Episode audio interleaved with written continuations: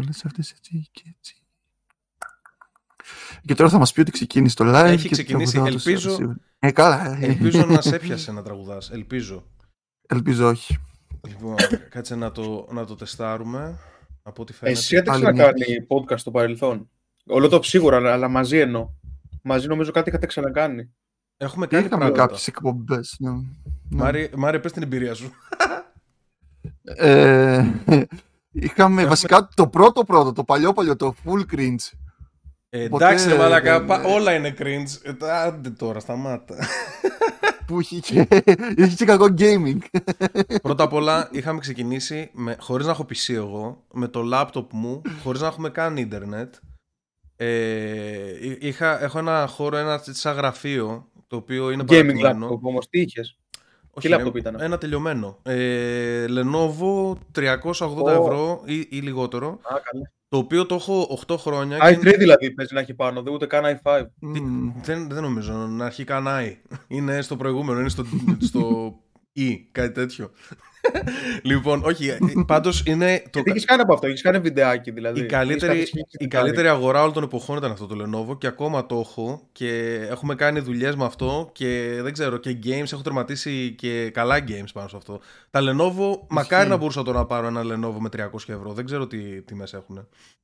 Και παίζαμε games και ταυτόχρονα σχολιάζαμε. Επίσης είχαμε φέρει κάτι φίλες μας να τις κάνουμε συνέντευξη, να μιλάμε για ερωτικές συμβουλές. Μας έστελναν κάποια άτομα... Φίλε σας IRL εννοείς ή του community; Ε, του community. Α, και όχι, και, ε, όχι IRL. IRL. Δεν υπήρχε community βασικά ναι, τότε. ναι, αφού είχαμε ξεκινήσει μόλις. Ε, είχαμε, ε, εκεί το πήγαμε αλλιώς. Είχαμε τα άτομα από την πόλη μας, ξέρω εγώ, τους γύρω-γύρω τις παρές, κάπως έτσι ξεκίνησε. Απλά μετά το σταματήσαμε. Γιατί ουσιαστικά το όλο πρόβλημα ήταν ότι το κάναμε στο γραφείο και έπρεπε να έρχεται ο Μάριος εκεί και είχαμε κι άλλον έναν ο οποίος έπρεπε να έρχεται και αυτός εκεί και ήταν λίγο, ξέρεις, ζόρι Και κοιμόταν πάνω στο Να- λάπτοπ ο άλλος. ναι, και- ήταν, ήταν πολλά. ζόρι να τους κάνω να σηκωθούν από το δωμάτιο, ας πούμε. Και, και γι' αυτό τώρα πήγαμε σε αυτό το πιο απλό format. Και... Πάντως το είχαμε κάνει ωραία σύνθεση τότε. Δηλαδή τρεις υπολογιστές κυκλικά γύρω από ένα γραφείο. Δηλαδή Μαλάκα, αφού είμαι ο καλύτερος. Έχω, έχω γίνει ηχολήπτης, έχω γίνει τα πάντα. Έχω γίνει producer podcast. Κανονικό. με κονσόλα κανονική. Ναι, ναι, ναι. Και, εκεί, και τα λεφτά τα είχαμε βγάλει από, από στοίχημα για να, τα πάρουμε, να πάρουμε μικρόφωνα και κονσόλα. Τι λες ρε, Ε, είχαμε παίξει. ποδόσφαιρο. Όχι, είχαμε παίξει τον Τραμπ που θα κερδίσει τις εκλογές με 6 απόδοση. Τι λες ρε; Ναι, ρε. Και πώς έχετε βάλει δηλαδή και βγάλατε; Ε, δεν θυμάμαι, δεν βάλαμε πολλά. Βάλαμε, ξέρω εγώ, ε, κάνα 60-50 σύνολο, αθρηστικά μαζί όλοι. Κάτι τέτοιο, δεν θυμάμαι. Αλλά μας έκατσε καλά, ρε παιδί μου. Τα πήραμε αυτά που χρειαζόταν. Πρέπει να είσαι ο μόνος άνθρωπος στον κόσμο που έχει, δεν έχει παίξει ποτέ στοίχημα κάτι αθλητικό και έχει παίξει για προεδρία. Όχι, Πρώτη κάτσε. Πα- παλιά όταν ήμουν μικρός, ε, μικρός όταν λέω ενώ φοιτητής έτσι, ξέρεις, 22 χρονών, 23, ε, έπαιζα στοίχημα. Και, Α, έπαιζε. αλλά έπαιζα Εντάξει. αυτιστικό στοίχημα. Δεν έπαιζα δηλαδή. ε, Το λέτο να σκοράρει. Ε, Έπαιζα κάτι τέτοια περίεργα. Δηλαδή, ε, ε, πρώτα απ' όλα είχα ένα σύστημα τύπου ρουλέτα που είχα Α, πάρει, Από εδώ έπαιζες δηλαδή. α, είχα πάρει Μεγάλες τρεις αποδόσεις ομάδες, λοιπόν. είχα επιλέξει τρεις ομάδες από όλα τα πρωταθλήματα του πλανήτη και τις έπαιζα κάθε εβδομάδα χ και ανέβαζα κάθε εβδομάδα τι- το ποντάρισμα. Και έτσι είχα βγάλει κάποια λεφτά. Δηλαδή είχα ξεκινήσει με 10 ευρώ και τα είχα κάνει 100. Ε, δηλαδή τα- λειτουργούσε σαν σύστημα.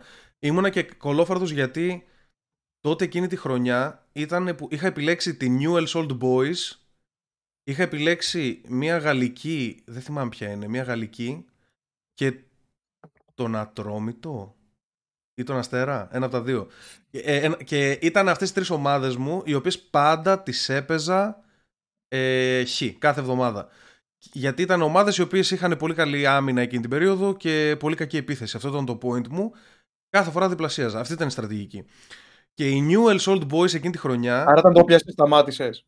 Κάτσε να σου πω. Οι Newell's Old Boys εκείνη τη χρονιά κάνανε κάτι σαν παγκόσμιο ρεκόρ όλων των εποχών σε χ. Είχαν δηλαδή σε 20 μάτς 14 χ, κάτι τέτοιο είχαν κάνει. Ήταν πάρα πολύ Αυτό γάμο. είναι, δεν είναι ότι δουλεύει αυτό το σύστημα, δεν μου ακούγεται Δεν καλά. ξέρω, Απλά δεν σου ξέρω άμα έτυχε- δουλεύει. Έτυχε να σου δουλέψει. Δεν ξέρω άμα δουλεύει. Ε, άμα Αυτό το έχεις... σύστημα μόνο στη ρουλέτα το παίζουν. Ε, ναι, ρουλέτα. ρουλέ... Τι Από εκεί πες, το εμπνεύστηκα, ας πούμε. Πάντως είχε βγει. Και μετά, όταν μάζεψα 100, άρχισα να παίζω degenerate στοίχημα. Δηλαδή, ξέρεις, ένιωσα ότι, «Ω, εντάξει, το έχουμε, το έχουμε. Και άρχισα να παίζω, ξέρω εγώ, τέννις, το δεύτερο game... Ό,τι χειρότερο. Το δεύτερο Ό,τι game. χειρότερο Σε, όχι τέννις που ξέρω τώρα όμως. Δηλαδή έμπαινα στο live, ξέρω εγώ. Έβλεπα ότι το score έληξε στο πρώτο set 6-4. Δεύτερο set είμαστε στο δεύτερο game και έβαζα ποντάρισμα ότι θα τελειώσει 40-15, ας πούμε. Έβαζα τέτοιο ποντάρισμα. Με απόδοση 7. Κοπανούσα 10 ευρώ. Αυτό είναι το, χει- το χειρότερο που έχεις παίξει έτσι σε... Ε, ναι, δεν είμαι, Στο δεν είμαι, οτιδήποτε. καθόλου, δεν είμαι καθόλου τέτοιος ρεσί. Έλα, έχω πολύ χειρότερο, ρε. Ε, ναι, εγώ δεν είμαι καθόλου. Είμαι μια χαρά παιδί. Δε, γενικά με τον Τζο, Ε, εγώ μηδέν. 2K έπαιξα σε streamers. Τι Ποιος θα είναι, κερδίσει. τι είναι στο K; 2K, παίζαν 2K τουρνουά streamers και ποιος θα κερδίσει. Επειδή ήταν τρεις το βράδυ και Έτσι δεν όπως είχε το κάτι είπα άλλο. στην να αρχή, νόμιζα παίξει. ότι έπαιξε 2 χιλιάρικα. Καλά, τρόμαξα κι εγώ λίγο. Όχι, ξέρεις Όχι, τι, εντάξει, δεν έπαιξα. ο άλλος, ο άλλος που είμαστε στην παρέα και φίνα, που, ήταν, ε, που κάναμε μαζί τις πρώτες εκπομπές, ε, παίζει να έχει χάσει ε, εξαψήφιο αριθμό συνολικά στη ζωή του. Και βασικά Μμμ. αυτός, λέ- αυτός δηλώνει ότι σίγουρα εξαψήφιο έχει χάσει συνολικά. Και ναι, αυτή είναι. Έχουμε μια παρέα η οποία δεν είναι μόνο αυτός δηλαδή, είναι τρει-τέσσερις. Σιγοντάρουν μπορεί ένας να στον είναι- άλλον. Σίγουρα έχει επιστροφές. Δηλαδή νο- παίζει να είναι τζίρος αυτό που εννοείς. Όχι, όχι. ε, δεν εννοεί πως έχει ποντάρει στη ζωή του. Αυτό που έχει ποντάρει στη ζωή του μπορεί να είναι και εκατομμύριο, ξέρω εγώ. Μιλάμε για, Τόσο πολύ, για δηλαδή. συνολικές Τόσο πολύ πούτσε. Κάτω. Ναι, γιατί ρε, είναι άτομα τώρα. Εγώ Εγώ δεν συνεχίζει, ρε μαλάκα. αυτούς θέλω να τους καλέσω σε podcast για να, να τους κάνουμε συνέντευξη γι' αυτό. Γιατί ε, είναι, πώς να σου πω, ειδικά αυτά που μου έχει πει με τα καζίνο, τις ιστορίες και τα. Λέ, Είναι πάρα πολύ- Παρανόμες λέσχες. Παράνομες λέσχες, ναι, ναι, ναι, ναι, τέτοια πράγματα.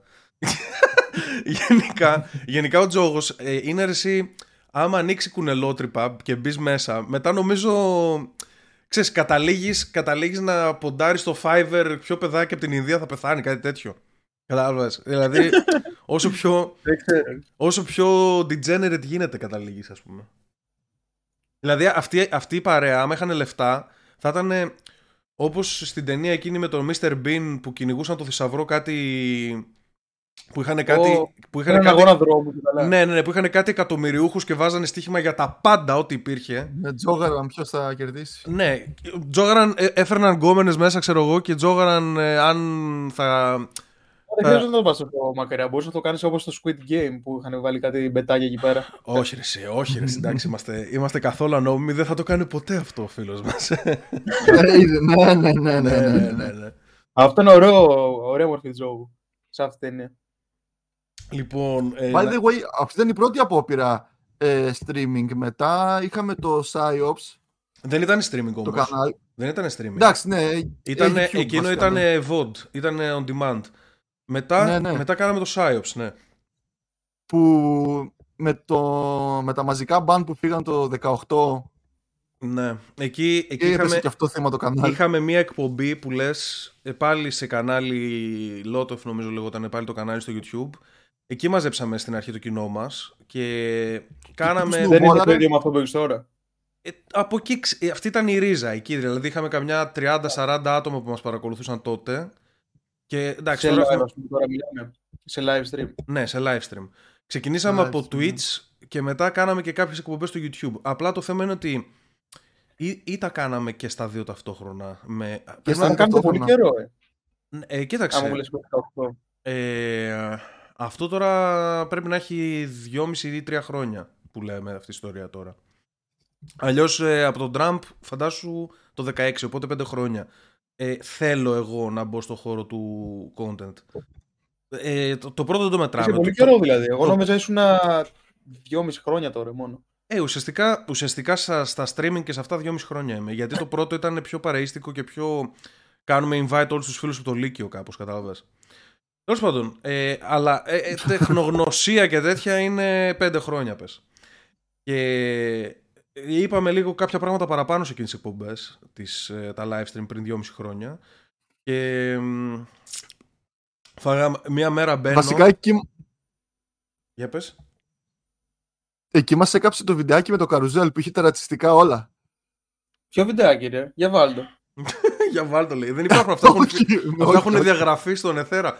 Ποιο καρο... Α, Τι ε, λες; που βλέπαμε, που βλέπαμε τον Σιρίλο να τον φωνάζει Το η Σιρίλο Μαρία που Χωακίνα. τους, έ- τους έκανε bullying ο αδερφός της Μαρίας Δεν Χωακίνα, ήταν, δεν νομίζω, ήταν που αυτό. της έλεγε, Ά, άκου τι ήταν. που την έλεγε «Ε, εσύ χοντρή μη μιλάς την έλεγε την Ναι, άλλη ναι, είσαι χοντρή. Όχι ότι η Χωακίνα έλεγε στο Σιρίλο φύγε. ναι, κάτσε, Alpha μπήκε word. εκείνος Τι είναι αυτό, ρε; ο, Τι είναι δεν αυτό το είπε βιντεάκι; αλφα, τον είπε και αλφα τον είπε και σοκολάτα Τον είπε Από και σειρά σοκολάτα. Όμω. Είναι μια Ναι. παιδική σειρά που έπαιζε στην, στην ΕΡΤ1 ο μαλάκα. Άστο. Και είχε μέσα ρατσιστικά σχόλια. Τέλος πάντων, μεγάλη Ναι, ιστορία. αυτό κατάλληλο για όλους τότε. Το βλέπαμε κι εμείς δηλαδή, σαν παιδιά. Ε, εσύ δεν πρέπει να το πρόλαβες. Ε, ήταν, Ναι, ξέρω οριακά εγώ, πες να ένα το τσικ πίσω από, σαν- από σένα.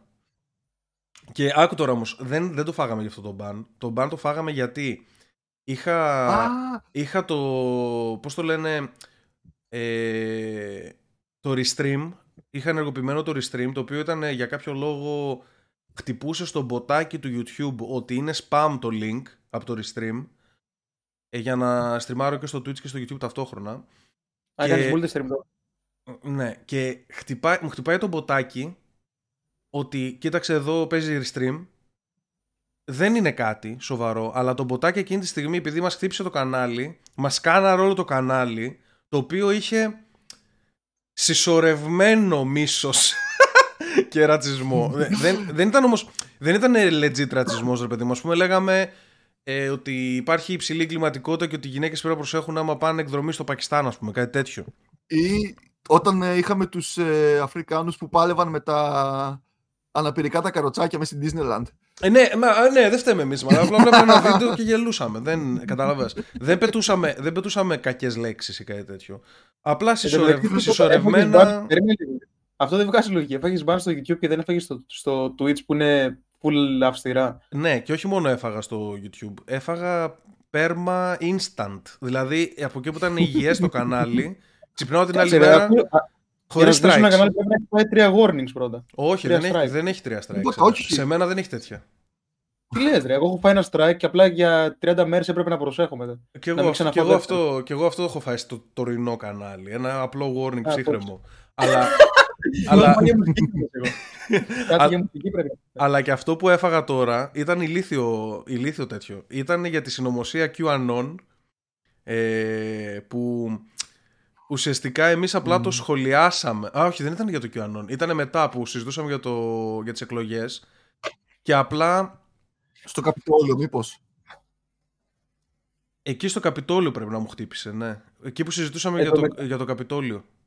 Θεωρήθηκε μάλλον ότι είμαστε, ότι είμαστε κατά της δημοκρατίας, κάτι, κάτι τέτοια περίεργα. Ήταν τότε Ε, που το είχε μεταξύ- πολιτικοποιηθεί φουρ το YouTube και έκαναν ban τους πάντες. Σε μένα το μεταξύ έχουν φανεί και ψολέ από το Μέγκλε και το Με. Ε, Ρε, Και δεν εντάξει, έχω φάει warning. Ρε μαλάκα, οι Αλλά- ψολές, οι ψολές Έχω είναι, φάει δεν είναι warning κάτι για κακό. μουσική. Πετύχαινα κάποιον που έπαιζε μουσική, ας πούμε, στα ηχεία του και με έχει πιάσει έτσι ένα warning και δεν μου έχει πιάσει και τις ψολέ που φαίνονται. Εγώ πιστεύω ότι οι ψολές δεν είναι τόσο κακό, όντως. Δηλαδή, καταλαβαίνω το γυμνό, ρε παιδί μου, το point να μην επιτρέπει το γυμνό. Αλλά εντάξει, βάλ το over 18. Δηλαδή, πρέπει να σου κάνει, δεν πρέπει να σου κάνει strike άμα δείχνεις ψολές. Πρέπει να σου το κάνει over 18 το βίντεο. Και κατά λάθος κιόλας ψωλέ. Δηλαδή δεν ήταν ε, ότι βγήκε ο. Αλλά το ο- ΟΜΕ, δεν και εγώ, έχεις και εγώ το ε, φοβάμαι ναι. πάρα πολύ το ΟΜΕ. Δεν, θα το, δεν μπορώ Αν να έχεις κάνω. stream στο YouTube σου ε, ρωτάει ρε, άμα το content που κάνεις προορίζεται για παιδιά και εκεί πατάω no κατευθείαν. Αυτό είναι διαφορετικό. Αυτό είναι ένα καινούριο που βγάλανε πριν από 2-3 χρόνια. Που ήταν τότε που Αυτό βγαίνανε. λογικά άμα πατάς ναι εκεί σε βοηθάει στον αλγόριθμο νομίζω. Είναι, όχι, είναι όταν λέει άμα είναι για παιδιά, εννοεί άμα το content που κάνεις είναι τύπου κουκλοθέατρο, τύπου Ντόρα η εξερευνήτρια, αυτό εννοεί. Γιατί είχαν, είχαν βγει κάτι βίντεο, ε, ε, δεν ξέρω αν το έχεις δει αυτό, πριν από χρόνια, που ήταν ξέρω εγώ ο Spider-Man μαζί με την Elsa και μαζί με, με την Elsa από το, πώς το λένε, από το Frozen. Frozen. Ναι. Και μαζί με, ξέρω εγώ, τον Homer, Sim- ε, Homer Simpson και είναι οι τρεις τους και ξαφνικά ο Spider-Man αρχίζει και κατουράει πάνω στην Elsa. Αυτά τώρα τα βίντεο ήταν κάτι ανώμαλα βίντεο που κυκλοφορούσαν στο YouTube τα οποία είχαν βάλει αυτό το πράγμα ότι είναι για παιδιά, τα, τα πιάνε ο αλγόριθμος, καθόντουσαν τα παιδάκια παρακολουθούσαν έτσι με τις ώρες και ήταν, και ήταν ό,τι να είναι. Ήτανε, ήτανε ο Spider-Man να, να χώνει στον κόλο του, ξέρω εγώ. ε, Ήταν ό,τι να είναι. Ε, Και Υπάρχουν υποτε- ακόμα αυτά. Πρέπει να υπάρχουν Να δω ακόμα. κάτι. Πρέπει να υπάρχουν ακόμα. και, Και Ακριβώς. ουσιαστικά έγινε, έγινε χαμός γιατί ήταν, ξέρεις, ήταν βίντεο τα οποία τα έβγαζαν κάτι στον Μπαγκλαντές από, πώς το λένε, φάρμες ε, περιεχομένου. Στην τύχη πετούσαν μαλακίες ό,τι τους, κα- Μμμ. ό,τι τους κάβλωνε. Και... Ναι, και τι να δω, Και είχαν ένα δισεκατομμύριο views το κάθε βίντεο. Γιατί είχ- ήταν στοχευμένα για παιδάκια. Και γι' αυτό το λόγο το YouTube αποφάσισε να το κάνει ότι θα, δια... θα ρωτάμε άμα είναι το τέτοιο για παιδιά, ούτως ώστε να κάνει δήλωση ο άλλος ότι είναι για παιδιά. Και άμα δούμε το οτιδήποτε περίεργο, θα το ρίχνουμε ban ή θα το, ή θα Νομίζω το αφαιρούμε και από τους για αλγόριθμου για έναν τα παιδάκια. δεύτερο λόγο. Νομίζω ότι τα, το παιδικό περιεχόμενο πλέον ε, τρώει αυτόματο αποκλεισμό από τα σχόλια. Γιατί πηγαίνουν από κάτω διάφορα account με παιδόφιλους και περνούσαν. Γι' αυτό Ήταν έχουν βγάλει τα στίγματα για- ζουζούνια. Γι' αυτό έχουν Ναι, βγάλει ρε. τα ζουζούνια τα σχόλια. Πηγαίναν από κάτω τρελοί και δίνανε ραντεβού να συναντηθούν. Δίνανε, Κάτσε ρε μαλάκα, τα ζουζούνια, ε, τα ζουζούνια όμως δεν είναι παιδικό περιεχόμενο. Εγώ θέλω να πάω από ε, κάτω τι και να είναι, ρε συζητήσω. μαλάκα. Τα ζουζούνια είναι του 1996 μαλάκα. Ε, Αυτοί Ναι, που αλλά είναι παιδικό περιεχόμενο. Αυτοί που παίζουν στα ζουζούνια αυτή τη στιγμή μου ρίχνουν δύο κεφάλια και οι γυναίκες όλοι. Και θα έπρεπε, θα Ναι, αλλά έπρεπε το να. βλέπουν παιδιά. Ναι, Ναι, αλλά εγώ μπορώ πήγα να, το- πάω, μπορώ να δηλαδή- πάω από κάτω από τα ζουζούνια και να πω εσύ που τραγουδάς εκεί, στείλε μου. Και να είναι αυτή Ναι. 37 χρονών αυτή τη στιγμή. Κατάλαβες. Ναι, αλλά δεν μπορείς να το κάνεις γιατί υπάρχουν παιδόφιλοι. Εξαιτίας Αυτοί της κολοπεδόφιλοι. γυναίκες. Γαμημένοι παιδόφιλοι. Αυτό μας πείραξε. Ναι, στα Ζουζούνια TV που εντωμεταξύ έχουν 4,3 εκατομμύρια subs. Παιδόφιλοι δύο εκατομμύρια. Αυτό πρέπει, Δεν είναι πρέπει να Έλληνες, είναι το, δεν είναι το ελληνικά νούμερο ένα account. ρε. κανάλι εντωμεταξύ. Δεν είναι ελληνικά account. Είναι το σύνολο των παιδόφιλων του πλανήτη συν κάποια ελληνικά account. Είναι 4, κάτι εκατομμύρια. Ο Παγκόσμιος Οργανισμός Παιδόφιλων έκανε το, rage. ξέρει, το ξέρεις τον Νάμπλα, Μάριε; Όχι, τι η φάση; Ε, ε, είναι ε, ε, Man Boy Love Association. North America Man Boy Love Association. Είναι ένας οργανισμός... Στην Αμερική, να ξεκινήσουμε λίγο με τα βασικά. Στην Αμερική ε, επιτρέπεται η ελευθερία του λόγου και επι- επιτρέπεται από την ε, πρώτη τροποποίηση του συντάγματός τους να υποστηρίζεις ό,τι θες. Δηλαδή, δεν είναι όπως στη Γερμανία, ας πούμε, άμα πας να κάνεις ναζιστικό κόμμα ή άμα κάνεις και να σηκώσει και το χέρι, ας πούμε, απαγορεύεται. Μμμ.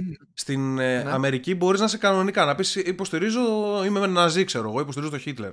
Ή, ακόμα χειρότερο, I would argue, μπορείς να βγεις και να πεις ότι υποστηρίζω ότι πρέπει να νομιμοποιηθεί το, η αγάπη ανάμεσα σε άντρες και αγόρια. Εντάξει. Και έχει δημιουργηθεί ένας οργανισμός, NAMBLA λέγεται, νη α, μη b, λάμδα α, ε, North America Man Boy Love Association, οι οποίοι υποστηρίζουν αυτό το πράγμα. Και άμα τους δεις, είναι όλοι creepy, παππούδες με γυαλιά και τέτοια. Και είναι. ξέρεις, και, και από τη μία, λες ότι αυτό είναι που θες. Θες να βγαίνουν προς τα έξω και να λένε ναι, αυτό είμαι. Α- Από τη μία. δηλαδή, καλύτερο, καλύτερο να δημιουργήσουν αυτόν τον Κάτι όμως. οργανισμό και να μην πάρουν ποτέ ψήφους.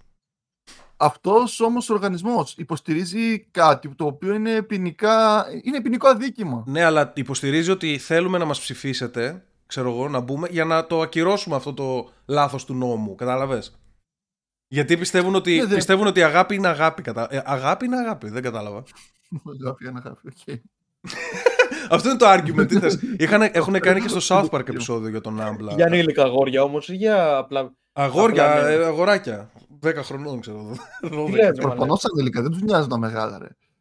Εγώ δεν Και πού το καταλαβαίνω. κακό. Εγώ δεν πού το καταλαβαίνω κακό. γιατί ένας παιδόφιλος που σέβεται τον εαυτό του θέλει αγόρια και όχι κορίτσια. Αυτό δεν μπορώ να το καταλάβω. Είναι όλοι οι Που παιδόφιλοι. σέβεται τον εαυτό του. ναι, ρε, δηλαδή για ποιο λόγο man boy love association; Αυτό δεν είναι και gay ταυτόχρονα. Δεν Μην ξέρω. βάζεις ταυτότητες, ρε. ναι, στο, τους στοχοποίησα, στοχοποίησα την ε, τέτοια. Τέλος πάντων, ε, απλά, απλά τροφή για σκέψη πετάω, δεν, δεν είναι κάτι. Ε, λοιπόν, ε, και ακόμα δεν έχουμε πιάσει καν τα θέματά μας. Τώρα που είπα για αγόρια και κορίτσια, θυμάστε εκείνον εκεί την κοπέλα που ε, έσπασε το ρεκόρ στην κολύμβηση που ήταν στο κολεγιακό ρε παιδί μου. Ναι, ναι, ναι. Λοιπόν, ε, ο, η Λία Τόμας από το Penn University. Ε, ήταν, άμα θυμάστε, στις πρώτες εκπομπές νομίζω. Ε, το έσπασε με μεγάλη Ναι. διαφορά, δηλαδή κάτι 40 δευτερόλεπτα. Όταν αυτή Ναι, είχε- έφτανε στον τερματισμό, οι άλλες κοπέλες εκείνη τη στιγμή έφευγαν από εκεί για να πάνε τη δεύτερη κούρσα και να γυρίσουν. Δηλαδή, τέτοιο ρεκόρ μιλάμε. Είχε χαότικη διαφορά, ναι. Ναι. Λοιπόν, έχουμε να πούμε ότι η Λία Τόμας έφαγε πούτσο στις κολεγιακούς τώρα. Ε, παίξανε Το με... δικό της. ε, όχι, έπαιξε, ε, παίξανε με το, Yale, με το Yale University. Με το Σε τι πανεπιστήμιο. κατηγορία τη βάλανε; Τη βάλανε στην ίδια κατηγορία έπαιζε δηλαδή; Ναι, ναι, με τα κορίτσια Α, δεν κανονικά. καλά, καλά. Απλά επειδή είχε πάρει το, κολέγι, το κολεγιακό από το Penn, τώρα πήγανε με τα άλλα πανεπιστήμια, στο Yale. Και εκεί έχει πούτσο, κυριολεκτικά. Ε, γιατί στο Yale την κέρδισε ένας άλλος transgender, ο οποίος Backfire. έχουν βγάλει, είναι, είναι όπως, όπως ξέρω εγώ, Πίκατσου διαλέγω εσένα τώρα, τα πανεπιστήμια έχουν, έχουν Dragon, όχι Drogo, διαλέγω εσένα και ξηρίσου, Άλσορ πέρασαν. ξηρίσου Drogo. λοιπόν, και έπεσε... Βάλανε τον Αλμπέρτο. ναι. Μαλάκα, πείτε. Λοιπόν, και έπεσε ένας, ε, είναι ο Ιζακ Χένιγκ, ο οποίος, ε, Μήπως το κάνει επίτηδες αυτή; ε, δεν ξέρω, Ή αυτός έπαιζε από παλιά; όλα επίτηδες είναι αυτά. Ε, ο συγκεκριμένος δεν παίρνει καν, ε, πώς το λένε, μαλακίες, Ορμόνες. ε, ορμον- ορμον- ορμόνες, ούτε το στήθος του έχει αλλάξει, ούτε τίποτα. Και μάλιστα, Ε, πολύ- Άρα πολύ- βάλαν τι, τι πάμε περούκα ρε μαλάκα. Ε, ναι, σίγουρα. ο- ούτε καν μακρύ τα μαλλί μυς. δεν έχει ρε μαλάκα. Απλά, απλά Εντάξει, ξυρίς- ναι. τον ξυρίσανε. Άκου εδώ τώρα. και οι γονείς, οι γονείς βγήκανε και λέγανε δεν είναι σωστά πράγματα αυτά. Και λέει εδώ όταν πανηγύριζε έβγαλε το μαγιό του. Ήτανε, ξέρεις, φοράνε το ολόσωμο έτσι και επειδή δεν έχει βυζιά το κατέβασε για να, για να πανηγυρίζει γιατί μετά, τη- μετά το Ναι. τέτοιο στην πισίνα εδώ σε τρώει ρε παιδί μου. Το κατέβασε λίγο Ναι, ναι. και ήταν με το στήθος έξω. δεν υπάρχει. Δώσ' Ε, Isaac Henning. Και τώρα ε, ουσιαστικά, ουσιαστικά πλέον δεν υπάρχουν γυναίκες στα αθλήματα. Ε, δηλαδή στο κολεγιακό. Και αυτό είναι και πολύ σημαντικό για τις Όλοι γυναίκες. άντρες. Είναι πολύ σημαντικό για Και τις πρέπει να γυναίκες. φτιάξουν καινούργια κατηγορία μόνο για τα τρα... Τρανς. τρα... Πήγα να το πω τραβέλια, αλλά μπορεί Είναι, να δια- μην είναι ακούσει ωραία. διαφορετικό. Α, όχι, βασικά δεν είναι. Είναι απλά ντύνονται. Δεν έχουν κάνει transition πλήρες. Έχουν πουτσαρα, Άρα πουτσαρίκια. είναι κροσάκια. Κροσάκια. Λοιπόν, ε, αυτό, αυτό το, αυτή την τέτοια είχα τα news από αυτό το συγκεκριμένο θέμα. Και σας έχω κι άλλο ένα follow από προηγούμενη εκπομπή, ακόμα καλύτερο. Αυτό μου αρέσει ότι λέμε μια είδηση, αλλά εξελίσσεται στην πορεία του χρόνου και υπάρχει το feedback. Εννοείται και, υπά... και δικαιωνόμαστε κιόλας σε πολλά. Εν τω μεταξύ, αυτό που λέγαμε πριν για την παιδοφιλία και αυτά, θα ταιριάζει full, full με ταινία που θα σχολιάσουμε μετά. Κατά τη γνώμη μου. εννοείται, εννοείται και, και έχω να πω. Μαλάκα κι είναι εγώ. το μόνο που σκεφτόμουν κατά τη διάρκεια της ταινίας. Λοιπόν, ε, κράτα, το, Εγώ- κράτα το για μετά τη μία ώρα. Μη Μάρια. Εγώ επειδή ξέχασα τι γίνεται στην ταινία, λέω κάπου κάπου θα, θα δείξεις καμιά σκηνή να παιχτεί κάτι. Φοβήθηκε. Εσύ ήσουν έτσι. Γιατί είσαι και δάσκαλος. Ναι, μη, μη δω και αγχωθώ. Μη δεις και σε Εγώ- απολύσουν από το δημόσιο. Εγώ έχω καβλώσει. Όχι. Είχε και nip slip κάπου, κάπου. λοιπόν, Εν τω μεταξύ, δεν λέγα τι μου θυμίζει, τι μου θυμίζει αυτό το κοριτσάκι, μαλάκα, και ήταν αυτή που είχα δει και την είχα μάθει εγώ αυτήν, την Νάταλη από το, από το V for Vendetta. ναι, ρε, το πασί, ξέρεις, πασίγνωστη παλιά. είναι η Νάταλη Πόρτμαν, μαλακά. Ε, αυτή ήταν η πρώτη τη ταινία. Θέλετε μήπως να Ναι. πιάσουμε τώρα την ταινία, αφού Όχι, την ξεκινήσαμε. Ποτέ, εντάξει. Επειδή είχε Πάμε, το ναι. follow-up την είδηση. Εντάξει, θα την κάνουμε μετά. Δεν είναι, δεν είναι για τρανς, είναι α- άσχετη είδηση. Είναι, με- είναι προηγούμενο. Λοιπόν, πάμε να συζητήσουμε την ταινία, αφού μας έπιασε Ωραία. τώρα. Είναι, ταιριάζει με το Νάμπλα μετά να πιάσουμε αυτή την ταινία. Οπότε ε, έχει μια ροή για το podcast. Ρε Το φίλε, αφήνω μετά πρώτα- εγώ το το αφήνω γκούγκλαρα πρώτα σε για να εσάς. δω πόσο ήταν τότε. Για να δω πόσο ήταν τότε η Νάταλη. Γκούγκλαρα, ας πούμε, σε, ποιο, σε ποια ηλικία έπαιξε αυτό το 12 ρόλο; χρονών ήταν. Ναι, για να δω αν κάβλωσα κανονικά ή άμα είναι κακό.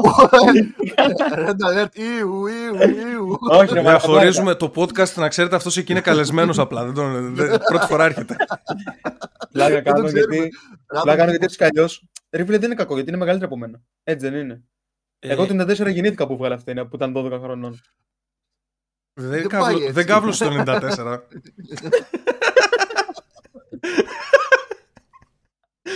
Δεν κάβλωσα ρε μαλάκα όντως. Για Ε, πλάκα το πω. άκου τώρα όμως, όχι, κάτσε, κάτσε. Τώρα χωρίς πλάκα. Αυτή η ταινία όμως είναι φτιαγμένη τόσο ώστε να προκαλεί αυτό το πράγμα. Είναι φτιαγμένη κάπως για να. Δεν είναι, δεν είναι για να σκαβλώσει. Κάτι αντίστοιχο έγινε με μια ταινία που λεγόταν Cuties, νομίζω, πριν από δύο χρόνια στο Netflix που είχε βγει. Που δείχνει έτσι ανήλικα κοριτσάκια τα οποία ε, σεξουαλικοποιούνται με κάποιον τρόπο στο σενάριο. Και είναι, αυτές οι ταινίες είναι hub για παιδόφιλους πραγματικά. Είναι δηλαδή για να τα παρακολουθούν κάποιοι ουσιαστικά. Αλλά το συγκεκριμένο ήταν τέχνη. Ήταν γαλλικός κινηματογράφος. Ε, Εκεί, εκεί θα καταλήξω. Ε, Από τη ναι, Γαλλία είναι αυτή. ε, ε, από όσο ξέρω η παραγωγή ήταν γαλλική, αλλά δεν είμαι 100% σίγουρος. Ξέρω ότι, πρώτα απ' όλα ξέρω ότι το edit είναι διαφορετικό ανάλογα σε ποια χώρα προβλήθηκε. Δηλαδή στην Αμερική είχαν πολλές κομμένες σκηνές. Η σκηνή που είναι η Natalie Portman στο εστιατόριο και τον πλησιάζει και του λέει να σου δώσω φυλάκι, του κάνει κάτι τέτοια. Δεν ξέρω αν είδατε το Uncut το αμερικάνικο εσείς. Ή η Εγώ σκη- το έκανα. Εγώ την είδα αυτή τη σκηνή, άρα σε ποιο είδα. εγώ; Είδες το uncut, είδες το, Οκ. το κανονικό. Στο αμερικάνικο, ας πούμε, αυτή η σκηνή δεν υπήρχε. Ή δεν υπήρχε η σκηνή που πίνει αυτή πολύ αλκοόλ. Ή δεν υπήρχε η σκηνή Μμ. που Εκεί τον, που βάζει, αλλάζανε που, και τον του ξαπλώνει, εκεί- εκεί- που τον ξαπλώνει στο κρεβάτι και του βγάζει τα παπούτσια και ξαπλώνει δίπλα του. Αυτά δεν υπάρχουν. ε, Στο, κα- Τη στο σκηνή αμερικάνικο. που του πιάνει τον μπούτι και τον χαϊδεύει το είδες εσύ. Την είδες εσύ; Του πιάνει το μπούτι και. Δεν θυμάμαι, μπορεί να την είδα. Δεν... Όχι, ρε, δεν Όχι. υπήρχε αυτή τη στιγμή. Ήθελα να δω. Όχι, μα- είναι σαν βάλε τσόντα σίγουρα, ρε. θυμάμαι. Με Natalie Portman. Ήθελα να δω, μα πρόσεχε. Ε, δεν θυμάμαι, ρε, μαλάκα. μπορεί, να έχει, μπορεί να έχει κάνα έτσι ύπουλο, δεν ξέρω. Δεν του είχε, χάιδευε το είχε, πόδι. του χάιδευε την τσέπη. Ε, by the way, είναι η πρώτη φορά που τη βλέπατε ή την είχατε ξαναδεί; Εγώ την Εγώ είχα- πες την είχα ξαναδεί πολύ παλιά. Εγώ την είχα δει πολύ παλιά Κάτι τέτοιο και, θυμόμουν. και μου είχε αρέσει κιόλας πολύ την πρώτη φορά που την είδα. Ε, εγώ Η νομίζω Νάταλη ή η την είχα δει- ταινία. Ε, η ταινία.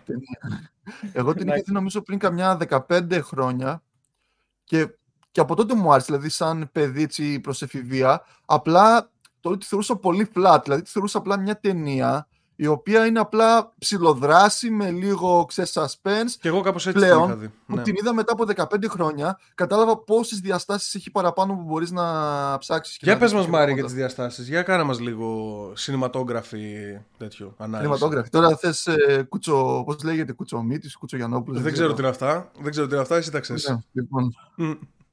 Ε, αρχικά το πρώτο στάδιο που μου άρεσε έτσι, είναι ότι μπορείς να εστιάσεις στην αλλαγή του χαρακτήρα που είχε ο, ο, ο ήρωας, ας το πούμε, της ταινίας, ο Ζαν Ρενό, ο Λεόν. Όπου Ναι. ξεκινάει σαν, ξέρεις, ένας ε, απόμακρος χαρακτήρας. Ναι, είναι ένας άνθρωπος εντελώς ακοινώνητος κλαιστής. που ούτε, Ε, καν, ούτε καν σε κρεβάτι δεν κοιμάται. Περίεργος. Ακόμα όταν ε, έρχεται την πρώτη μέρα που τον πλησιάζει η, η Ματίλντα και του λέει ότι πρέπει να με Ματίλντα. βοηθήσει και αυτά, δεν ξέρει πώς να το διαχειριστεί καν. Δηλαδή είναι τελείως συναισθηματικά είναι ανάπηρος. Δεν είναι- μπορεί να διαχειριστεί Ε, τα εκεί που συναισθήματά έβγαλε του. το γουρνάκι, λες, ας πούμε. Και της Ναι. έκανε... Ναι. Ναι, ναι, ναι. Και την επόμενη μέρα που πάλι κάτι του λέει και αυτός έχει παγωμένο βλέμμα και φεύγει γιατί νιώθει αμήχανα, δεν μπορεί να το διαχειριστεί. ναι. ε, ή πάει να την εκτελέσει κιόλας επειδή αυτό ακριβώς δεν ξέρει τι να την κάνει. Δηλαδή δείχνει πόσο συναισθηματικά ανώριμος είναι. ναι. Και εκεί υπάρχει και το κοντράστ ότι είναι γύρω στα 40 του, όριμο άντρας και παρόλα αυτά είναι ανώριμος συναισθηματικά και αντίθετα το 10χρονο το κοριτσάκι ε, έχει ψυχολογική. Παρά οριμότητα είναι, ώστε να- παρά είναι όριμο συναισθηματικά. Παρά είναι το- ο- το ναι, κορίτσι. παρά είναι όριμο συναισθηματικά μετά από ένα σημείο. Ναι, και τον οριμάζει Ε, ουσιαστικά. Και βλέπουμε ότι μέχρι το τέλος, και εκεί θέλω λίγο να κάνω μια παρένθεση, ότι για μένα ο, ο κεντρικός ήρωας είναι ο Λέον και δεν είναι η Ματίλντα. Οκ. Γιατί αυτός είναι που έχει το arc, συναντάει το κοριτσάκι, είναι γι' αυτό ένα arc και ξεκινάει από μια ψυχοσύνθεση Α και καταλήγει σε μια τελείως αντίθετη, σε μια Β, που ε, αρχίζει και δείχνει τα συναισθήματά του, στο τέλος δηλαδή γυρνάει για την ίδια, κάνει τη θυσία, που είναι τελείως κοντράστ με την αρχή. Κοίταξε, δεν είναι ρηξικέλευθο να πεις ότι είναι αυτός ο πρωταγωνιστής. Είναι και ο τίτλος της ταινίας ο ίδιος. Δηλαδή είναι τον Στην αφορά αρχή, full. δηλαδή το πρώτο 20 λεπτό που έβλεπα, λέω, γιατί να το πούνε Λέον, το αδικούνε πολύ. Δε- Ο Λέον The Professional, δηλαδή σαν να χάνει κάτι, μπορούσαν να βρουν Εσύ χίλια το, το πράγματα λες να αυτό πούνε. όμως γιατί ήταν πολύ μπλάντο χαρακτήρας, επειδή δεν μιλούσε καθόλου, ήταν ανύπαρκτος. Ενώ, Ναι, ναι, ναι. ενώ Δηλαδή, η υπάρχει Νάταλι πολύ Πόρτμαν ήταν Ματίλντα. full συνέστημα και κλάμα Ναι, και ναι, ναι. ξύλο και απ' όλα. Που βάλει ταινία πάντως. Για, ε, ε, ποιος κουβάλει σε ταινία, το καβλάκι και η Η Φίνα. Νάταλη. Μμ. Γιατί ρε. δε- Ρε μαλάκα για 12χρονο δεν έπαιξε πολύ καλά το ρόλο. Έπαιξε πολύ καλά. Δεν ξέρω. Δεν- Εγώ πάντα. Ήταν η πρώτη ταινία. Ε, Εγώ μαλάκα άκουσα με λίγο. Μετά το καφέ της χαράς, όποτε βλέπω παιδάκι στην ε, τηλεόραση να παίζει, εντυπωσιάζομαι αυτόματα. Γιατί, ας πούμε, έχω στο μυαλό μου τη Βάλια και τον. Ε, πώς Εντάξει, τον αυτό λένε. ήταν βίσματα. Ρε. Η Βάλια ήταν ε, ανιψιά του Ρώμα, φαντάσου. Ε, ναι, τέλος πάντων. Εγώ, εγώ έχω δει. Ε, και στα- γενικά Ε. στα ελληνικά δεδομένα, ρε παιδί μου, είναι cringe τα παιδάκια. Και Και η με Νάταλι την- Πόρτμαν 12 χρονών ήταν φοβερή. Όπως, Όχι, ε, τα παιδιά έτσι, είναι- είναι- έτσι νιώθω εγώ. Ε, ε, αλλά έτσι ε, νιώθω και στην για το Harry Ελλάδα Potter. είχαν ωραίους ρόλους. Τι έγινε και Με το φίνα. γουρουνάκι. Α, πες, πες. Στο. Πώς το λένε αυτό. η κο- ευτυχισμένοι μαζί. Εκεί παίξανε ωραία τους ρόλους και τα παιδιά. Δεν, δεν το έχω παρακολουθήσει. Είναι με τον Μπέζο και την Λέχου. τον παίζω. Ναι, ναι, Ναι, ναι. ναι. ναι. Ε, δεν το είδα, όχι, αυτό δεν το έχω δει. Ε, Πάντως- για, Εκεί δεν είχα κρυντάρει καθόλου, ήταν καλή η ρόλη. Για πες Μαρία. επειδή το πιάσε και στη συγκεκριμένη σκηνή και πιάσαμε και την Portman ε, πόσο η- γαμάτα είναι, γαμάτη είναι στο υποκριτικό κομμάτι, η σκηνή που της κάνει το γουρουνάκι και κλαίει, το χαμόγελο που σπάει το απότομο, από 12χρονο παιδί δεν το περιμένεις. Ναι, αυτά με εντυπωσιάζουν εμένα. Υποκριτικά. Είναι, έχει κάνει τρομερή δουλειά. Και όταν- έχει δουλέψει πολύ πάνω Και της όταν για το ε, πράγμα. πάει να χτυπήσει το κουδούνι του και έχει αυτή την ένταση και το ψιλοκλάμα και τέτοια, Ναι, γενικά ναι. είναι καλή ηθοποιία. Καλύτερη από τα παιδιά του Χάρι Πότερ που επίσης με εντυπωσιάζουν που κατάφεραν και βγάλανε ταινίες χωρίς να, Ναι. χωρίς να πεθάνουμε όλοι από το cringe. Κατάλαβες; Ε, για την Ερμιόνη, για την Αυτό όμως το Emma είχε πει και την άλλη Watson, φορά, ρε, επειδή είχαν έτοιμα. ε, Το, το είχαν σχεδιάσει και ήταν σαν να το ζούσαν οι ίδιοι. ναι, ναι, ναι, Έτσι το- δεν είναι; ναι, ναι, ναι, Αυτό κά- το είχε πει κάτι την άλλη τέτοιο. φορά. Αλλά ήταν και. Για την Emma, Για πες Μάρια για την Emma Watson, γιατί και εγώ για αυτή θέλω να πω. Ε, ότι είχε το παρατσούκλι one shot ε, Emma. Ότι Ναι, ο- έβγαζε σκηνές... ε, Η στην Emma πρώτη Watson λήψη. πρέπει να είναι κάτι τύπου διάνοια όταν ήταν μικρό κοριτσάκι. Τώρα λίγο χάζεψε βέβαια, αλλά όταν ήταν ε, 10-12 χρονών γαμούσε. Δηλαδή ε, ε, από το reunion του Harry Potter που είδα κα- που κάνανε, δείχνανε σκηνές που γυρνούσαν, ήταν φοβερή μαλάκα. Κατευθείαν έμπαινε, σου έκανε ένα έτσι και κατευθείαν έμπαινε στο τέτοιο της Ερμιόνης. Δεν ξέρω, κάποια παιδιά είναι παιδιά θαύματα, I guess. Πρώτη Και για την Natalie Portman δεν ξέρω τώρα σίγουρα άμα ήταν πολύ καλή η ερμηνεία της, γιατί έχω διαβάσει από κάποιους που λένε για τον Μπούτσο η ερμηνεία. Κατάλαβες; Ε, αλλά δεν δεν μπορώ να κρίνω. Γενικότερα δεν μπορώ να κρίνω καλούς και κακούς ηθοποιούς. Απλά εντυπωσιάζομαι που ένα 12χρονο έβγαλε πιστικά το ρόλο του. Αυτό μου αρκεί εμένα, ας Μμμ. πούμε. Αυτό. Ε, και, ε, πόσο θα τη βαθμολογούσες, Μάρια, την ταινία; Σαν ε, σενάριο θα βάζα ένα 8. Σκηνοθετικά έχει χάσει πάρα πολύ γιατί είναι το 94 που γίνονται θαύματα στο Hollywood Ναι. από εφέ, από σκηνοθεσίες, γίνονται τρομερά πράγματα. Και έχει προηγηθεί και ένας ε, Terminator που έχει πάνω κάτω παρόμοιο σενάριο, δηλαδή έναν μεγάλο άντρα που υπερασπίζεται ένα παιδάκι και έχεις δει τρομερά πράγματα σκηνοθετικά. Και εδώ δεν τα είχε. Ήταν πολύ flat σκηνοθεσία και χάνει πολύ. Για μένα θα πάει κάτω από το Goodfellas, θα πάει στο 6,5 προς 6. Goodfellas πώς έχει βάλει; 7, μισή. 7, Οκ. 7,5 κάπου εκεί. Οκ.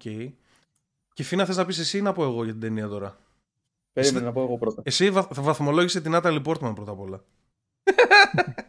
Τότε ή τώρα; Τότε! Τότε άμα ήμουν στην ηλικία της. Μηδέν πες. Όχι, όχι. Τώρα, τώρα. λοιπόν, Λοιπόν, όχι. Μαλάκα, θα με βάλω, θα με βάλω στη Τρίπολη και εμένα. Λοιπόν, Α- άκουσε α- ας λίγο. πούμε για την ταινία, ναι. Η ταινία, ας πούμε, δεν μου άρεσε πολύ. Μμ.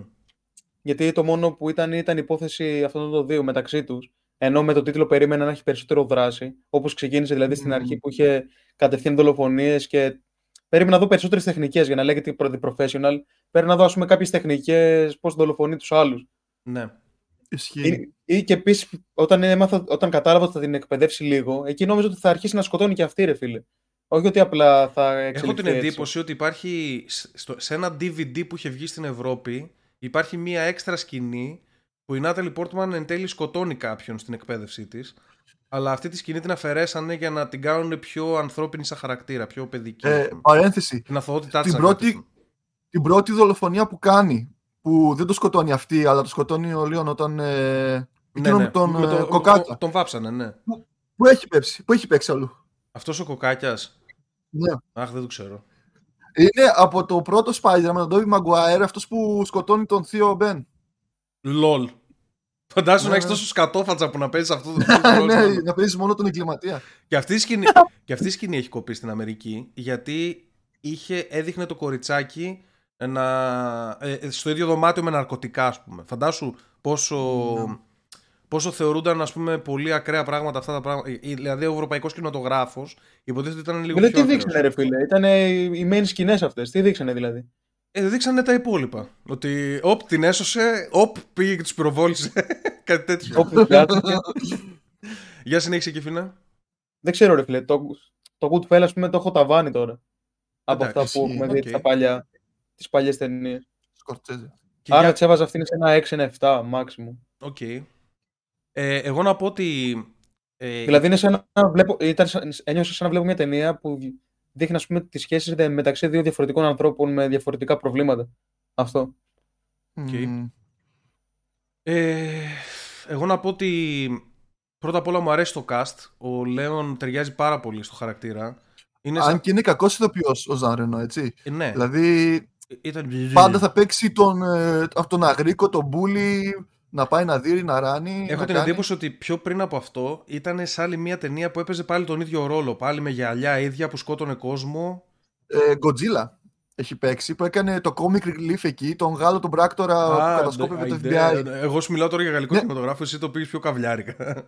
Ναι, έχει, ήτανε, είχε και πάλι έτσι πιο- λίγο πιο. το Godzilla μήπως είναι λίγο πιο διαφορετικό μετά. Μήπως είναι λίγο πιο μετά το Godzilla. ρόλο. Α, μπορεί, μπορεί, μπορεί, μπορεί εγώ να φιλάρω εδώ. Λοιπόν, υ- υπάρχει μια ταινία του 1980 που λέγεται Gloria, στην οποία είναι μια γυναίκα η οποία, στην οποία στο διπλανό διαμέρισμά της είναι ένα αγοράκι το οποίο ε, σκοτώνουν την οικογένειά του πάλι με drag, και, με drag σκηνικά και τέτοια και αυτή το προστατεύει και βγάζει όπλο και σκοτώνει μαφιόζους και τέτοια. Είναι, από εκεί είναι κλεμμένο το σενάριο.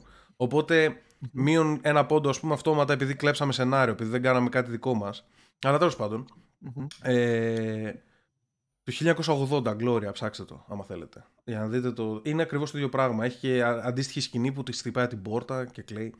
Λοιπόν, ε, να πω ότι μπράβο για το cast ο Ρενό και, ο, και η Νάταλι Πόρτμαν. Δεν μου άρεσαν κάποια πράγματα σε ένα... Α, επίσης, Gary Oldman. Ε, υποτίθεται ότι είναι, Ναι, ναι, υποτίθεται ότι είναι η, καλύτε- η καλύτερη του... Πώς το λένε... Η, καλ- η καλύτερη του ερμηνεία και ότι ίσως, και ίσως είναι και ο καλύτερος κακός από τους καλύτερους κακούς στον κινηματογράφο το Α, σύγχρονο. Αυτό που δεν είναι στη δίωξη. Ναι, ναι, είναι ναι, αυτός ο, ο κακός. Οκ. Μαλάκα, Είναι ρεσιτάλ πώς να παίξει τον τρελό. Ναι. Βασικά πήρε όλο το σενάριο από το Πειρατές Καραβικής και το έχωσε στον κόλο του. ε, Πώς το λέει τον καθυστερημένο; Johnny Depp. Του Johnny Depp που το Όχι, παίζει ρε. χάκια. Είναι από τη- μπροστά στο, στον Μαλάκα, ο Γκάρι Τζόνι Ντέπ είπαμε, Α, δεν, ε, ο ο Johnny Τζόνι Ντέπ Depp είπαμε είναι- δεν είναι καν ηθοποιός. Ο Τζόνι Ντέπ παίζει τον εαυτό του, ρε μαλάκα απλά. Δεν έχει σημασία, μαλάκα. Αυτό που κάνει ο Γκάρι Όλτμαν είναι θεότητα. Δηλαδή, αυτό το ψυχρό βλέμμα του τρελού στο, α- στο άπειρο, όταν φωνάζει All of them! Δεν υπάρχει. Αυτό το All of them είναι πάρα πολύ καλή σκηνή, χαζα χαζα. Ναι. Everyone βασικά. Everyone. Everyone, ε, ε, everyone. Ε, αλλά κοίταξε, υπάρχουν και εδώ κριτικές να, να κάνεις. Α πούμε, ε, είναι πολύ over the top για κακός. Δηλαδή, εντάξει, ρε μπαλάκα, είναι ο άλλος μέσα, στα, μέσα στην αστυνομία. Είναι μη ρεαλιστικό να είναι τόσο ψυχάκιας κάποιος ο οποίος είναι μέσα στην αστυνομία. Εντάξει, ναι, και αυτό ναι. τώρα, τώρα θα κάνω και λίγο κοινωνικό σχολιασμό πριν πάμε στα παιδοφιλικά. Ε, υπάρχει μία σκηνή στην οποία αφού έχουν σκοτώσει ξέρω εγώ όλη την οικογένεια μπαίνει ο Gary Oldman με καραμπίνα σκοτώνει, εκτελεί τη γυναίκα μετά ένας άλλος με ένα Χωρίς λόγο. ναι, με ένα πιστόλι ε, ε, ο ίδιος σκοτώνει, εκτελεί πάλι την κόρη και μετά ένας άλλος με ένα πιστόλι σκοτώνει το παιδάκι, το αγοράκι λοιπόν αυτό εδώ το πράγμα εννοείται ότι άμα γινόταν στην πραγματική ζωή, δεν θα πήγαινε εκεί μέσα η υπόλοιπη αστυνομία και θα έλεγε Α, οκ, εντάξει, κατάλαβες. Δηλαδή, ο ένας πέθανε με καραμπίνα εδώ, ο άλλος με καραμπίνα εκεί. Ο άλλος με πιστόλι, με ούζι εδώ, το αγοράκι. Και ο πατέρας εδώ πυροβόλησε τον τάδε. Τι έγινε εδώ; Και δείχνει μια σκηνή Ναι, τώρα που είναι βρωμάει. η Νάταλι Πόρτμαν έχει πάει να πάρει κάτι λεφτά που είχε κρυμμένα στο τέτοιο.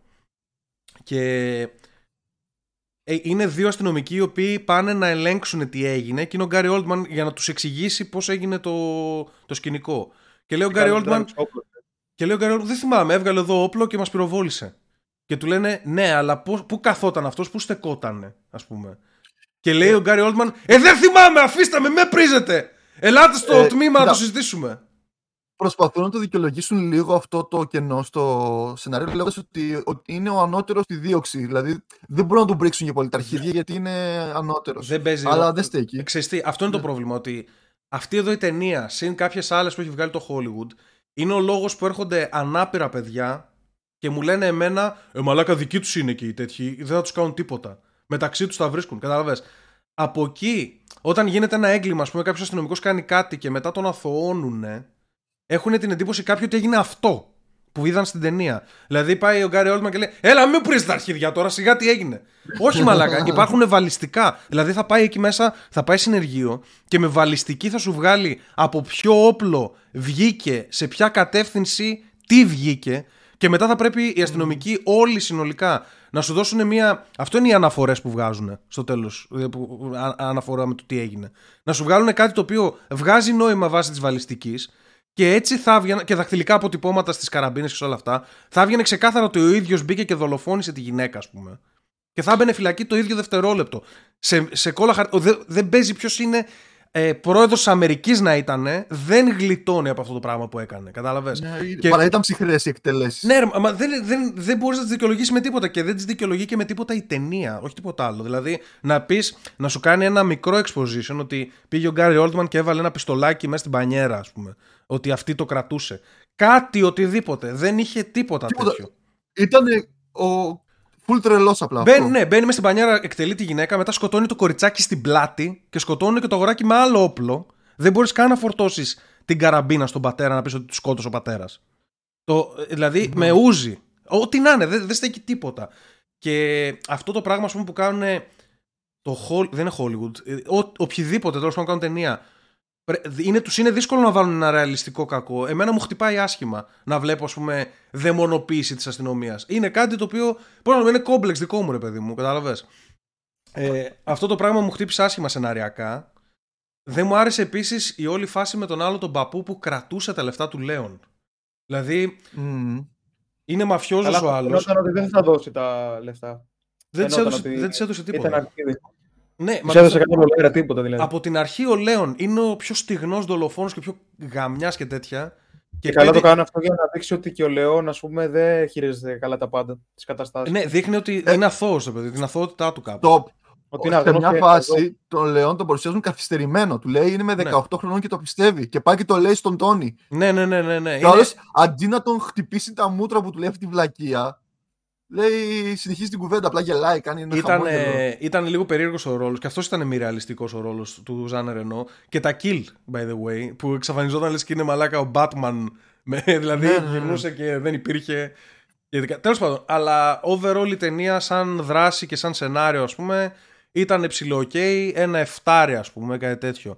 Ε, τώρα, ε, μετά μπαίνεις και στο artistic κομμάτι που έμπαινα, διάβαζα, ξέρω εγώ, κάνα review και έλεγαν ε, είναι μια διαφορετική ιστορία αγάπης, ξέρω εγώ. κάτι. Δεν είναι αγάπη, ρε μαλάκες. Είναι ένα κοριτσάκι μαλακισμένο, το οποίο έζησε κάτι πάρα πολύ τραυματικό και κάνει clink στον πρώτο άνθρωπο που βλέπει μπροστά της σαν, ε, σαν σανίδα Σωτηρία. σωτηρίας. Είναι δηλαδή αυτό. Και ο συναισθηματισμός που βγάζει για την προστασία που της προσφέρει σε μια τόσο δύσκολη κατάσταση που ζει, της δημιουργεί αυτό το illusion της αγάπης. Αυτό, αυτό πρέπει να είναι η μόνη, η μόνη εξήγηση, ας πούμε, στην όλη υπόθεση.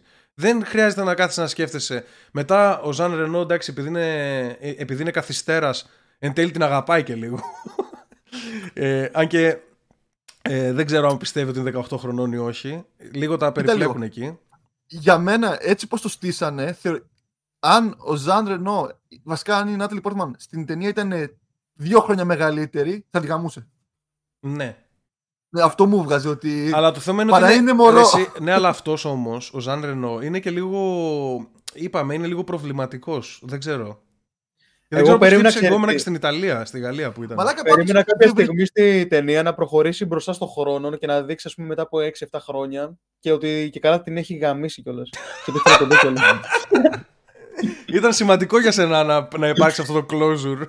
Ναι, ρε φίλε, αυτό ήθελα. By the way, δεν βρήκε την τέλεια δικαιολογία ο Ζαν Ρενό για να αποφύγει το σεξ. Ποιος; Τι είπε, Λέει, έχω να γαμίσω από τα 19 μου, δεν θα είμαι και ο καλύτερος. Δεν θα είμαι καλός, ναι. Λέει, ναι, δεν θα είμαι καλός έργα. Μαλάκα δεν είναι η τέλεια δικαιολογία να πεις: Έχω να γαμίσω πολύ καιρό, δεν θα, δεν θα, δεν θα μου σηκώνεται, δεν θα είμαι καλός. Για να αρχίσω σε αποφύγει. δευτερόλεπτα. Έχω ξεχάσει, τι είναι αυτό; Δεν- Ναι. Ένα- Ένα έξω και Θα έχεις. πρέπει να πάω να Μια- διαβάσω. μια Πρέπει να πάω να το κίνηση. διαβάσω. Δεν ξέρω που μπαίνει. Ε, overall, ε, σίγουρα, καλά, είναι τραγικό ότι αυτή η ταινία... Ξέρεις τι, γιατί Α, μας λένε να δούμε τόσο παλιές ταινίες, ρε φίλε. Ε, ό,τι μας Να μην βάζουν, ρε δούμε μαλάκα. κάποιο Τους έχω, επίπεδο. βάλει, τους έχω βάλει τις 250 καλύτερες. Δεν, ό,τι μας βάζουν. Ξέρεις γιατί; Γιατί όλες οι ταινίες πριν το 2010 έχουν κάτι να. Δεν είναι αυτό το γρήγορο. Το μήνυμα και λέμε- καλά. ε, Όχι, όχι το μήνυμα. Έχει 10 πράγματα να δεις από πίσω. Για παράδειγμα, να δούμε τη Marvel ε, τους Avengers. Ατάκα, ε, μπαμ, μπουμ, ατάκα, γέλιο. Δεν έχει Εντάξει, λίγο εσύ πιο πήγες τώρα βάθος. σε κλασική Αμερικάνια, έτσι. Ναι, αυτό- αυτό, Ε, είναι αυτό είναι Αμερικανοί. όλες. Τι. Και το Avengers μη σου πω έχει πιο πολλά μηνύματα από κάτι χειρότερες άλλες ταινίες. Γι' αυτό δεν Απλά αξίζει δεν είναι να ασχοληθείς επίκαιρες με αυτές τις ταινίες. Δηλαδή τώρα μπορεί μερικοί να μην τις έχουν δει καν, να μην θυμούνται καν ταινία και Το να μην λέω. καταλαβαίνουν καν τι βλέπουν. Το Λέον λοιπόν ε, τι- ε, είναι πάρα πολύ τραγικό που είναι στη θέση που είναι. Νομίζω είναι θέση 20, κάπου εκεί κοντά. Δεν θα έπρεπε Ναι, να δεν είναι, αξίζει. δεν θα έπρεπε να 32. είναι ούτε στις top 100 ταινίες όλων των εποχών εννοείται ο, το Λέον The Professional. Είναι μια απλή ταινία που βλέπεις στο Star με ένα έξτρα επίπεδο παιδοφιλίας για να είναι artistic και λίγο πιο τέτοιο. Δεν έχει σκηνές που κάνουν κάτι πραγματικά παιδοφιλικό. Είναι αυτό το συνέστημα τέλος πάντων που βγάζει το κοριτσάκι. Ε, Αν και η Νάτα είπε ότι α- από αυτή την ταινία μετά τη χαρακτηρίζανε κάπως. Από Ότι αυτή την είναι ταινία έγινε σεξουαλικό διάσημη. και Από αυτή την ταινία έγινε διάσημη. ε, εγώ θεωρώ ότι σεβάστηκαν πολύ το ρόλο του παιδιού. Δηλαδή, όλες οι λήψεις δεν προσβάλλουν, είναι σωστές. Δηλαδή, πάει λίγο να φανεί. Ε, σε μαλάκα, εντάξει, πανελάκι την της- έχουν συνέχεια με τα μπουτάκια έξω να κυκλοφορεί και να έχει Εντάξει, attitude. ναι, και δεν- να έχει attitude δεν- και τέτοια, χέσε με. Ναι, είναι παιδί που μεγάλωσε όμως στο hood. Οπότε δεν την νοιάζουν. Το, το attitude το έχει. Και αυτό που μου κάνει εντύπωση στην Natalie Portman είναι ότι τη έχουν πει από την πρώτη στιγμή ότι θα τους συμπεριφέρεσαι όχι σαν μπαμπά σου, σαν ότι την πέφτεις. Από την πρώτη στιγμή, πριν ακόμα του φανερώσει ότι ξέρεις, αρχίζω να σε ερωτεύομαι, το υποπτεύεσαι. Το Ναι. φέρνει πολύ ωραία. Ε, κακά μηνύματα πάντως, να βλέπεις ένα κοριτσάκι να είναι σεξι και να το παίζει σεξι και να κάνει κινήσεις. Ε, κακά μηνύματα για το θέμα της αστυνομίας. Ο Ζαν Ρεόν είναι retard και Έχει over- και μούτρα ρήτρα. overall ε, την είδα πιο εύκολα από το, πώς το λένε, από τη μαλακία Μαλάκα το... πάει στο σινεμά, βλέπει ε, musical και είναι έτσι. Είναι σαν τον- σαν τον ποντιρό στις βολές. Δεν Έχει βλέπει κάτσει musical. κάθε επαφή. Πηγαίνεις και Μποντιρόκα. βλέπει musical. Πήγε σε ένα κινηματογράφο στην πρώτη σκηνή απλά που τον έδειχνε. Δεν... Α, ο, για το Ρενό. Μάλακα νομίζω ότι έλεγες για το Λότο. Πήγα ξεχάσει αυτή τη- τη σκηνή. Ναι, ε, Είχα ξεχάσει τι μιλάμε για ταινία. Όχι, Τέλος είχα πάντων, τη σκηνή, τέλος αυτή πάντων, τη να, πω κινηματογράφο. ότι, να πω ότι μου άρεσε λίγο Καλά, παραπάνω. εντάξει. Ε, βέβαια το 94 δεν θα είχε και πολλές επιλογές να δει το κινηματογράφο αυτός. Ή γενικά εκείνη τη χρονιά, εκείνες τις χρονιές. Εντάξει, ε, ε, εκεί στη Νέα Υόρκη έχει κινηματογράφους που παίζουν τα πάντα, ρε. Και... Δηλαδή ήταν οι χρονολογίες. ήταν το peak τότε. Με τα musical. Ε, ε, εγώ θα έβλεπα το Jurassic Park όλη μέρα το 94. Μμμ, Κάθε, ισχύει. κάθε μέρα. Ε, Ισχύει. αυτό που πήγα να πω είναι ότι μου άρεσε λίγο παραπάνω από τον Goodfellas σαν ε, ροή, δηλαδή το είδα πολύ πιο εύκολα. Θα μπορούσε Ναι, και αυτή η ισχύει. ταινία να είναι μικρότερη. Ε, ίσως φταίει, είπαμε, που έχω βαρεθεί να ακούω Ιταλούς μαφιόζους. Πάλι δεν το γλίτωσα, πάλι είχαμε Ιταλό μαφιόζο. Μμμ. Πάλι είχαμε τον Τόνι. Ε, αλλά τέλος πάντων, δεν γαμιέται. Ε, Α πούμε, αν βάζω στο Goodfellas πόσο έβαλα, 6,5. Ε, Α πούμε αυτό 7. Έλα Ε, ρε. Ε, εντάξει, ε, ε, σου λέω τώρα πώς νιώθω, ρε παιδί. Το μου. Goodfellas. Και τα δύο και είναι- το Μπούτσο ταινίε είναι. Και, και τα δύο και το Είναι Μπούτσο για ταινίε το- είναι. Α, υπερβολικέ. Το Goodfellas χάραξε δρόμο, άνοιξε το δρόμο για άλλες ταινίες. Δεν γίνεται πίσω Για, ναι, αχ- άνοιξε το δρόμο για, το, για χειρότερες μάλλον. Δηλαδή, του αξίζει να είναι στο top 20 το Goodfellas; Σ- Στο top 20 εκατοστά να είναι πάνω. να κάτσεις. λοιπόν. ε, επόμενη ταινία που έχουμε να δούμε, by the way, ψήφισε το κοινό. Ε, είναι το Seven. Μαλάκα μου το έβγαλε προτινόμενο δίπλα από το Goodfellas. Έτσι. Είπα και Το Seven. λέω ότι μάλλον θα το δούμε. ναι, Δεν το η, έχω δει αυτό. η επόμενη ταινία είναι το Seven. Ίσως αυτή να μου αρέσει, δεν ξέρω. Την είχα δει μικρός που μου είχε αρέσει επίσης αυτή η ταινία. Ίσως αυτή να μου αρέσει, να βρούμε κάποια. Κάτσε, Γιατί κάτσε. παίζει ο Brad Pitt, οπότε δεν γίνεται να μην μου Ε, αρέσει. Άρε, γκέι. Ε, πού τη βάζεις; Έτσι με αυτά που θυμάσαι. Στο top ε, πόσο πάει για σένα; Ε, δεν, να δεν- δούμε άμα θα δεν, αλλάξει. δεν ξέρω. μα- Top 20, ξέρω εγώ. Top 30. Δεν ξέρω. Το- Top 20. Εντάξει. Και είναι αγαπημένη σου ταινία με τον Brad Pitt.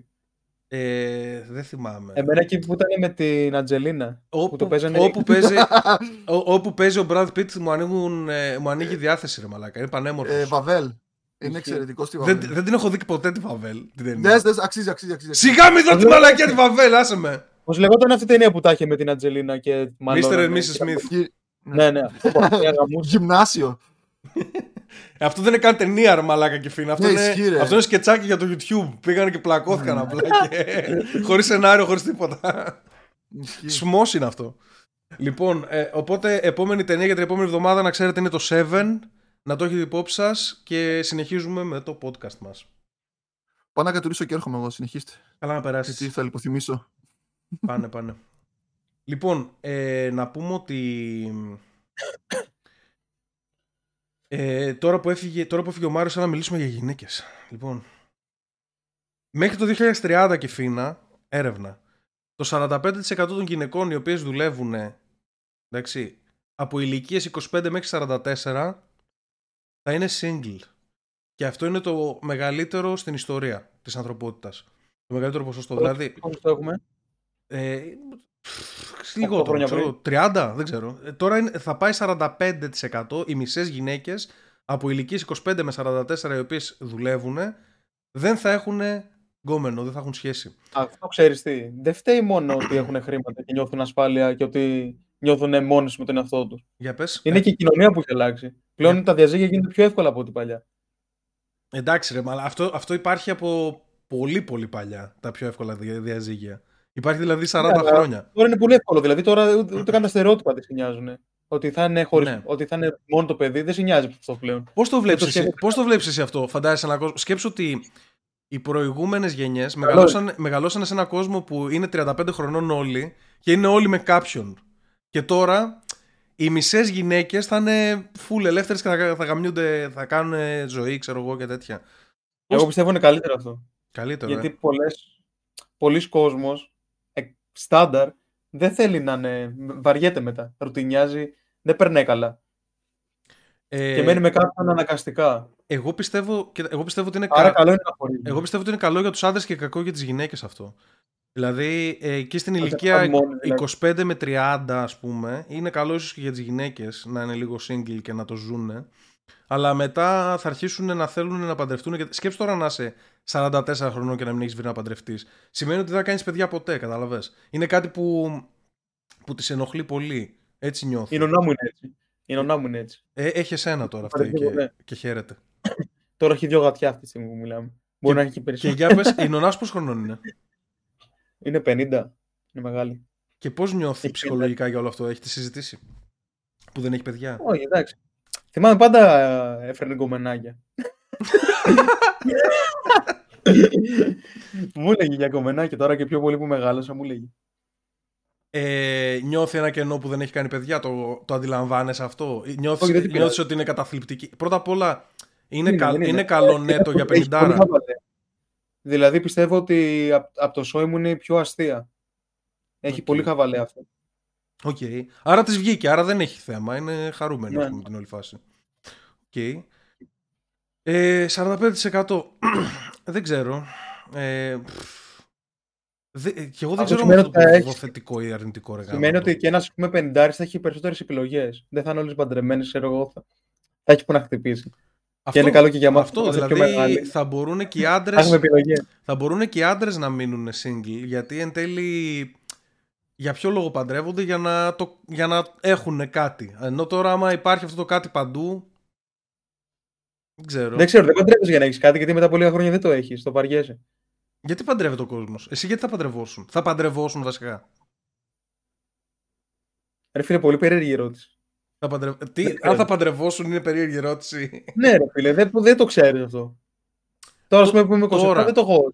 Τώρα με το Δεν- μυαλό δεν θέλω σου καν να παντρευτώ. με το μυαλό σου Δεν θέλω δεν καν να παντρευτώ. δεν θες καν να παντρευτείς γενικά Αλλά, κοίτα, το ενδεχόμενο να έχω κάποια κοπέλα πολύ καιρό το βλέπω πιο, πιο πολύ από το να θέλω να παντρευτώ κιόλας. Δηλαδή, μπο, μπορείς με κάποιον χωρίς να παντρευτείς.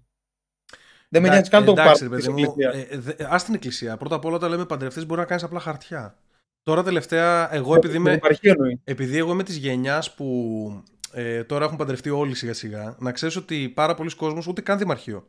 Απλά κάνεις χαρτιά σε συμβολογράφο. Ε, Πώς το λένε, σύμφωνο συμβίωσης. Τέλος. Ούτε καν να πας να παντρευτείς κάπου. Ούτε να καλέσεις κόσμο. Ναι, αυτό, μου, αυτό μου φαίνεται καλύτερο.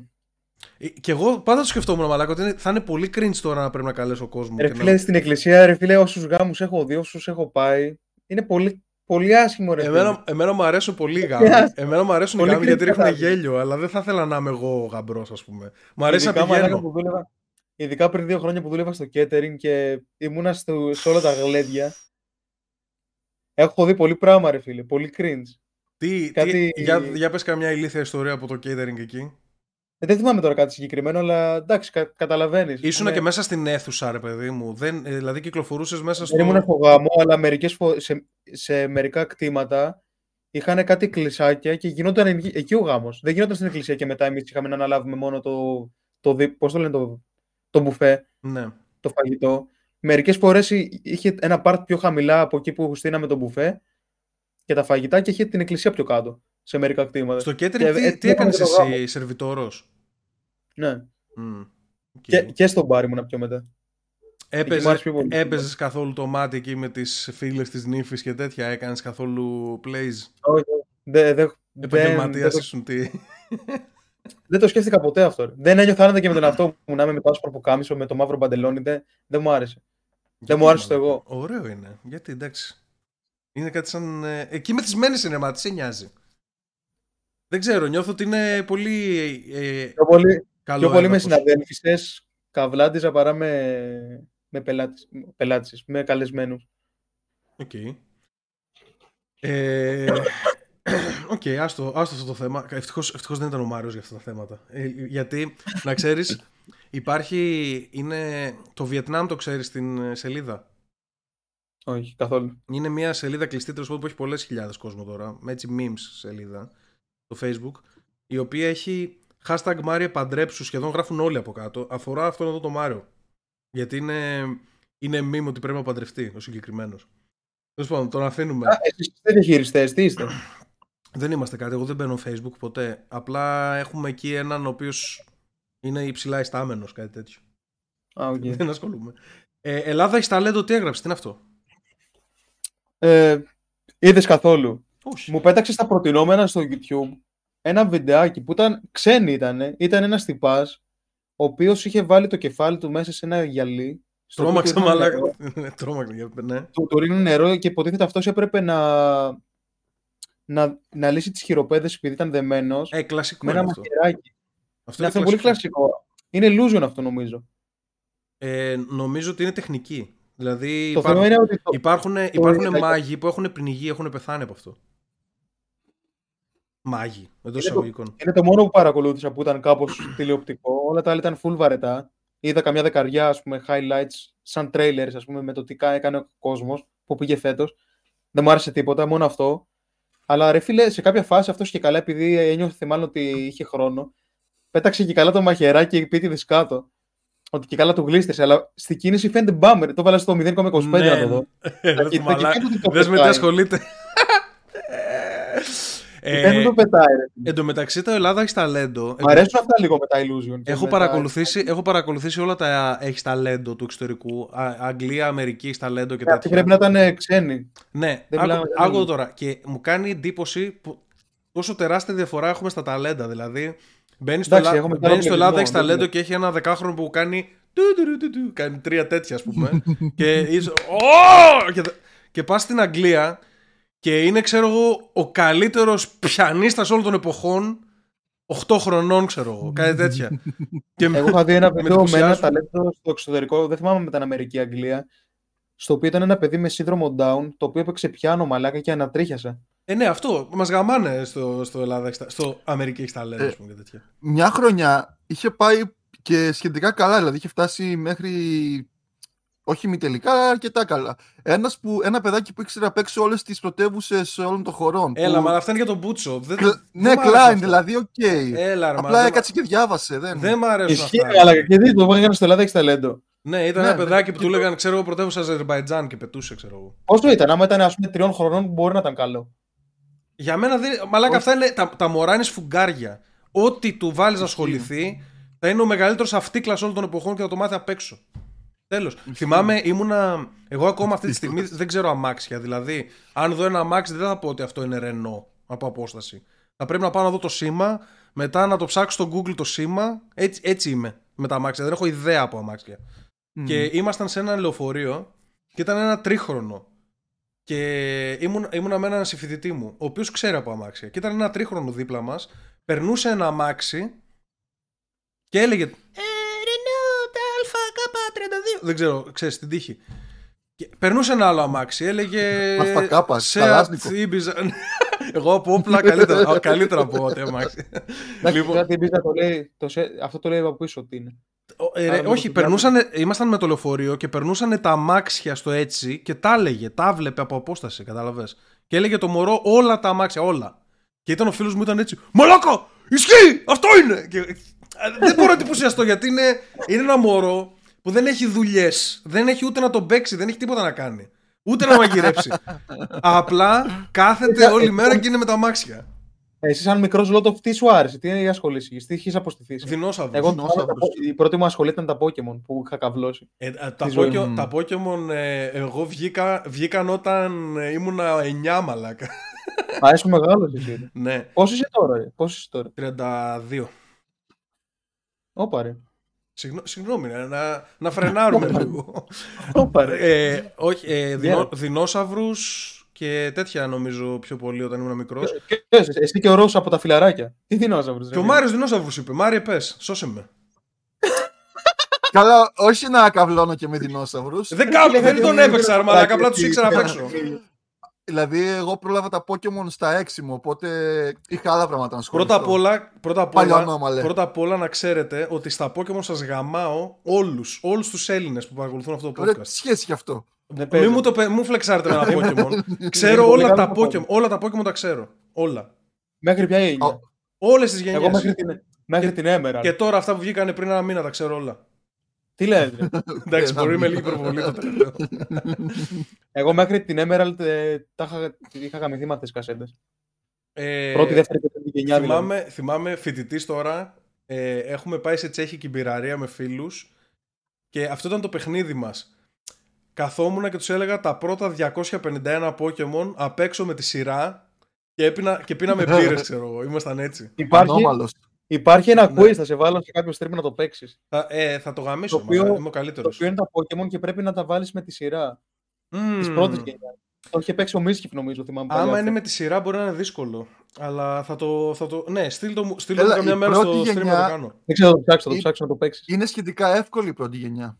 Δεν είναι εύκολο, απλά την ξέρουμε όλοι αυτό. Δεν είναι εύκολο. Ναι, εντάξει, αυτό εννοώ είναι. η εύκολο, δεύτερη ότι- γενιά είναι μόνο 100, η πρώτη είναι 150. Κατάλαβες, είναι Μμμ. δηλαδή αντικειμενικά πιο δύσκολη, αλλά πούτσο. Ε, Θυμάμαι, άκου τι είχα κάνει. Είχα, είχα μία Leaf Green και μία Fire Red και η main μου ήταν η Fire Red. Και έκανα new game στην, στην άλλη. για στην να άλλη πάρεις τα τη κασέτα. αρχικά. Όχι, για να πάρω το Mewtwo. Και είχα μια εξάδα μόνο με Mewtwo και του μάθαινα όλες τις καλές επιθέσεις. Flamethrower, Thunderbolt, κατάλαβες, όλες τις καλές επιθέσεις. Ice Beam, Ice Beam Psychic. Α, ναι, ναι, ναι, αυτές τις τέσσερις. Ναι, Ή και Earthquake έβαζα μέσα. ναι. Και Και try γάμο. attack. Είχα, είχα μια εξάδα με μόνο Mewtwo. το πιο broken Pokemon στην πρώτη γενιά ήταν. Balanced. Ε, στην, πρώτη γενιά, στην πρώτη γενιά το Mewtwo όχι απλά broken, ήταν broken γενικότερα τα Psychic, γιατί δεν Μμμ. είχαν καμία δυναμία. Ε, όσον Δεν αφορά... υπήρχαν Dark στην πρώτη γενιά. Δεν υπήρχαν Bite. dark, Νομίζω υπήρχαν, Bite. υπήρχαν bug, αλλά Τα bug, ναι. αλλά τα bug δεν, ε, δεν είχαν επιθέσεις. Ήταν όλα, ξέρω εγώ, string, ε, Stingray, ε, πώς λέγεται; Ε, είχε το Signal Beam ε, που γαμούσε. το Signal Beam είναι στη δεύτερη γενιά βγήκε. Δεύτερη Και είναι. το μόνο που μπορούσε να πεις ότι υπήρχε ήταν το Pin Missiles, το οποίο το είχε, ξέρω εγώ, το Jolteon και πετούσε κάτι αγκαθάκια, το οποίο είχε 15 base attack για τον Butchop, για πέταμα. Οπότε όλα Ναι, τα αλλά έκανε Psychic πολλά hit αυτό. Όλα τα psychic μπαίνανε αυτό. και κοπανούσαν. Ναι, ναι, απλά έκανε, ε, σου έκανε 2 με 5 hit, αλλά δεν ήταν αρκετό, κατάλαβες. Οπότε μπορούσες να βγάλεις ένα psychic Pokémon μπροστά και να τα κάνει swipe. Ε, όλα. Επίσης, ε, το Sleeping Powder ε, νομίζω δεν κρατούσε τρεις γύρους όπως είναι τώρα η φλωριά. Ναι, εκείνο μπορούσε να κάτσει όσο θέλει. Σ- ο- όσο όλο το game και σε γαμούσε και είχε και καλό rate για να μην μισάρει. Ναι, αλλά μετά που έπαιρνες την Pokeflute είχες μόνιμο awakening. Δηλαδή Εντάξει, έπαιζες ναι, Pokeflute ισχύει. και το ξυπνούσες. Ε, ναι, Pokemon μαλάκα. Και εντωμεταξύ ξέρει, ε, ε, ξέρεις γιατί, γιατί έχει αυτές τις αδυναμίες στο Psychic; Ε, οι αδυναμίε του Psychic είναι Ghost, το οποίο επίσης δεν είχε επιθέσεις. Ghost, Bug και Dark. Πώς δεν έχει, σαν το κάτι, πώς, night, night, ε, Το Night Shade έχει fixed attack, Night Shade. δηλαδή πάντα κάνει 40 damage. Πάντα, βασικά ήταν κάνει, πάντα το Μμμ, κάνει όσο ναι. damage είναι τα level σου. Κάτι τέτοιο. Λοιπόν, το Night Shade.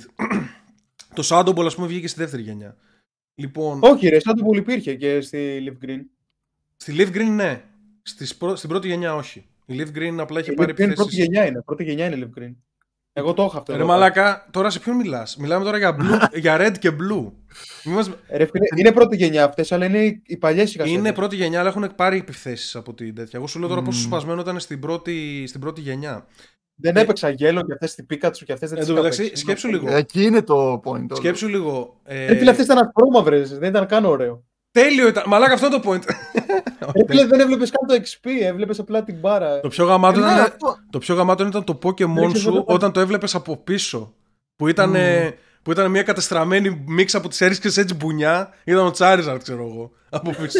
ήταν Ναι, τέλειο. ναι, τα γραφεία ήταν Ξέρετε, για τον Μπούτσο, ρε. Όταν ήμουν πολύ μικρός, δεν είχα, δεν είχα πάρει τότε. Μερικοί φίλοι μου είχαν το Game Boy το Advance και δεν το Game είχα Boy. πάρει ακόμα.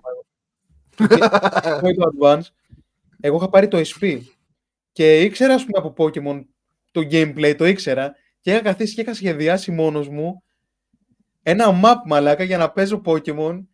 και στορκίζομαι μαλάκα. Και είχα φτιάξει μέχρι και XP, πόσο XP δίνει το κάθε ένα και κάτι τέτοια. Μαλάκα, αυτό. Όχι, α, σχεδιάστηκε, εσύ, αν, μαλάκα. αν ήσουν στην Ιαπωνία, τώρα θα έχεις κάνει καριέρα με, το, με τόσο τέτοιο που ασχολήθηκες. Αλλά εντάξει, Πραγματικά. μετά, πήρα το, μετά, μετά μου πήραν το SP και Live Green και Fire Red και, Και καταστράφηκε η καριέρα σου, μαλάκα μετά. και καταστράφηκα. Θα σχολ- τώρα, άμα Θυμάμαι. δεν, σου, άμα δεν σου είχαν αγοράσει αυτό το παιχνίδι, τώρα θα ήσουν στη ρομποτική, κάτι τέτοιο. Θα κάνεις. θυμάμαι, Στην που Άσα, ρε. ήμουνα- ναι.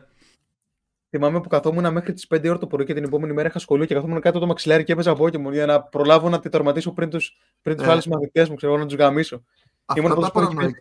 Ήμουν πρώτος που Κα- είχε πιάσει ζάπτου μαλάκα και ένιωθα περήφανος γιατί τους γαμούσα όλους με drill Ε, pack. ναι, ρε Πώς μαλάκα. λέγονταν αυτή η Drill, ρύθμιση. pack, drill, drill, μαλάκα. pack, drill pack είναι σπασμένο, εντάξει.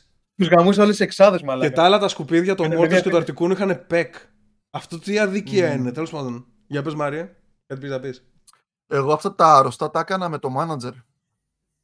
Έλα ρε Δηλαδή, να μαλάκα. ξεκινάς- Δεν έχω Το πει manager, ποτέ. άκου λίγο, το manager είναι λίγο αντρικό τουλάχιστον. Κατάλαβες, δηλαδή είναι λίγο μπάλα, είναι λίγο, ξέρεις, Ξεκινούσα 7 στρατηγική. το απόγευμα και σταματούσα 5 το πρωί και μετά σχολείο. Και με λίστα κανονικά, δηλαδή σε ηλίθιο μάθημα που δεν πρόσεχα, καθόμουν και έγραφα αναλυτικά την εντεκάδα, ποιες μεταγραφές θα γίνουν, ποιες δεν θα γίνουν, ποιος θα φύγει. Άκου εδώ τώρα. Εγώ στα Pokemon ε, θυμάμαι μια πολύ ηλίθια ιστορία. Είμαστε. Ε, έχει βγει μόλις η Silver και η Gold. Ήμασταν ήδη, ήμασταν ήδη βετεράνοι των Pokemon από την, ε, από την Blue και την Red και την Yellow. Εγώ είχα Yellow. Και στη Yellow μπορείς να πάρεις όλα τα αρχικά από τις προηγούμενες. Δηλαδή έχεις Pikachu, έχεις Bulbasaur, Squirtle, Charmander κανονικά. Μπορείς να πάρεις όλα κατά τη διάρκεια της ιστορίας. Λοιπόν, ξεκινάμε την... ε, εγώ είχα πάρει τη Silver, ένας άλλος φίλος μου είχε πάρει την Gold και, ένα- και άλλος ένας είχε πάρει και τις δύο γιατί ήταν, ε, γιατί ήταν πλούσιος. Λοιπόν, και ξεκινάμε τώρα... ε, Είναι αυτό που σας έλεγα που έπαιρνα το ποδήλατο και περνούσα μέσα από όλα τα σκυλιά τους δαίμονες της κολάσεως και πήγαινα στην άλλη γειτονιά για να παίξουμε. Και πρώτη μέρα έχουμε πάρει όλες τις κασέτες μας. Από τότε φοβάστε τα σκυλιά. Ναι. Έχουμε πάρει όλες τις κασέτες μας. Δεν άκουσε ποτέ κανένα από αυτά τα σκυλιά. Περίμενε, περίμενε, μην μου- μην μου χαλάς την ιστορία, περίμενε, θα σου πω μετά. Οκ. Ε, έχουμε πάρει όλες τις κασέτες μας και πηγαίνουμε εκεί τώρα και άκου τι κάνουμε. Λέμε θα ξεκινήσουμε όλοι, θα κάνουμε new game, μετά θα, πάμε, θα πάρουμε το πρώτο έμβλημα, θα πάμε στο πρώτο, στο πρώτο Pokemart, πώς λέγεται, ε, Poke Hill Center τέλος G. πάντων, Α. και, και θα κάνουμε αν, ανταλλαγές, ούτως ώστε όταν τελειώσουμε σήμερα να έχουμε και οι, και οι τρεις και τα τρία αρχικά Pokemon. Δηλαδή θα, ξε- θα έχουμε Totodile, Chikorita, Cyndaquil και τα τρία αρχικά από το Silver Gold. Ξεκινάμε, αρχίζουμε τις ανταλλαγές, εγώ καλό παιδί, ήμουνα και ο μεγαλύτερος της παρέας. Ε, τους κάνω τις ανταλλαγές και τέτοια. Έχουν πάρει οι δύο οι άλλοι μαλάκες, ο Μίτσος και ο Γιώργος, φιλιά, ακόμα, ακόμα είμαστε φίλοι. Ε, έχουν πάρει τα, τα αρχικά τους και έχει περάσει η ώρα, ξέρεις, γιατί πφ, ε, ερχόταν μεσημέρι. Φωνάζει η γιαγιά του Μίτσου, Μίτσο, έλα, έλα φας, ξέρω εγώ. Και λένε τα παιδιά, ε, ωραία, φεύγουμε. Και εγώ έχω μείνει με το τίποτα εκείνη τη στιγμή. Άκου εδώ τώρα. άκου εδώ τώρα. Δες εδώ τώρα, Μάριε. Το τίποτα. Όχι με το. Δηλαδή, τους έχω δώσει τα αρχικά και εγώ δεν τα έχω πάρει ακόμα τα αρχικά. Και ήταν αυτοί στη μέση που παίζανε και αυτοί μένανε Θεσσαλονίκη. Δηλαδή, θα φεύγανε και δεν μπορούσα την άλλη μέρα να τα πάρω ή κάτι τέτοιο. και πάνε να. ε, Ουσιαστικά αρχίζουν και συζητάνε εντάξει, μήπως να το κάνουμε την άλλη εβδομάδα, ξέρω εγώ, κάτι τέτοιο. Και πατάω ένα κλάμα μαλάκα. Τώρα παίζει, παίζει να μιλάμε για 27 χρονών. Ή εντάξει, μπορεί και 12 ή 11. Πατάω ένα κλάμα και λέω ρε μαλάκες. Μα, Άκου εδώ. Ρε, Λέω, ε, μαλάκα, εγώ μια εβδομάδα δεν θα έχω αρχικά όμως. Εσεί έχετε αρχικά. Και, και έκατσαν, έκατσαν, με λυπήθηκαν και εκεί κατάλαβα ότι η κοινωνία σιγά σιγά προχωράει σε ένα καθεστώς θυματοποίησης και από εδώ και πέρα αυτό είναι το coin. και, και έκατσαν, Έχεις ποτέ εσύ; ε, έκατσαν και μου έκαναν ανταλλαγή κανονικά και τα, και τα πήρα Έχεις και εσύ εγώ. ποτέ θέμα να θέλεις όλο στο Pokemon να είναι αρσενικά; Ή μόνο εγώ το έκανα αυτό; Ε, και εγώ προτιμούσα να είναι αρσενικά. Δεν, δεν είχα Μμμ. θέμα. Άμα Εγώ μου ήταν- άρεσε να βλέπω αυτό το σύμβολο το... που έχουν οι συγγενικοί στολέτες, το, το θηλυκό. Δεν μου άρεσε. Θέλω να είναι, να είναι αρσενικά, δεν ξέρω γιατί. το λέω. Αντιφεμινιστής μαλάκα από τη φύση σου. εντάξει, ρε, α, εντάξει, ρε, σε αγοράκι είσαι θες το μπλε, κατάλαβες, δεν θες το κόκκινο. Εντάξει. Ε, ναι. Αν και είναι καλό να έχεις θηλυκά Pokémon, γιατί εντωμεταξύ, ας πούμε. Δεν, στη- με- δεν- δεν- τότε δεν κοιτάσαμε καν τα nature για αυτά. Δεν, δεν μας ποια νοιάζει ναι, καν. δεν υπήρχαν nature μαλάκα στις αρχές. Υπήρχαν στη Live Green Ήταν νομίζω κρυφά. στο, άκου τώρα, στη Silver έχει στο, στο δεύτερο, νομίζω, γυμνα- τρίτο γυμναστήριο ε, έχει ένα Miltank η Wendy το οποίο σε παίζει με attract και roll out που σου έκανε roll out και, Και ε, roll out. roll out και πέθαναν όλα σε έκανε sweep Μμμ.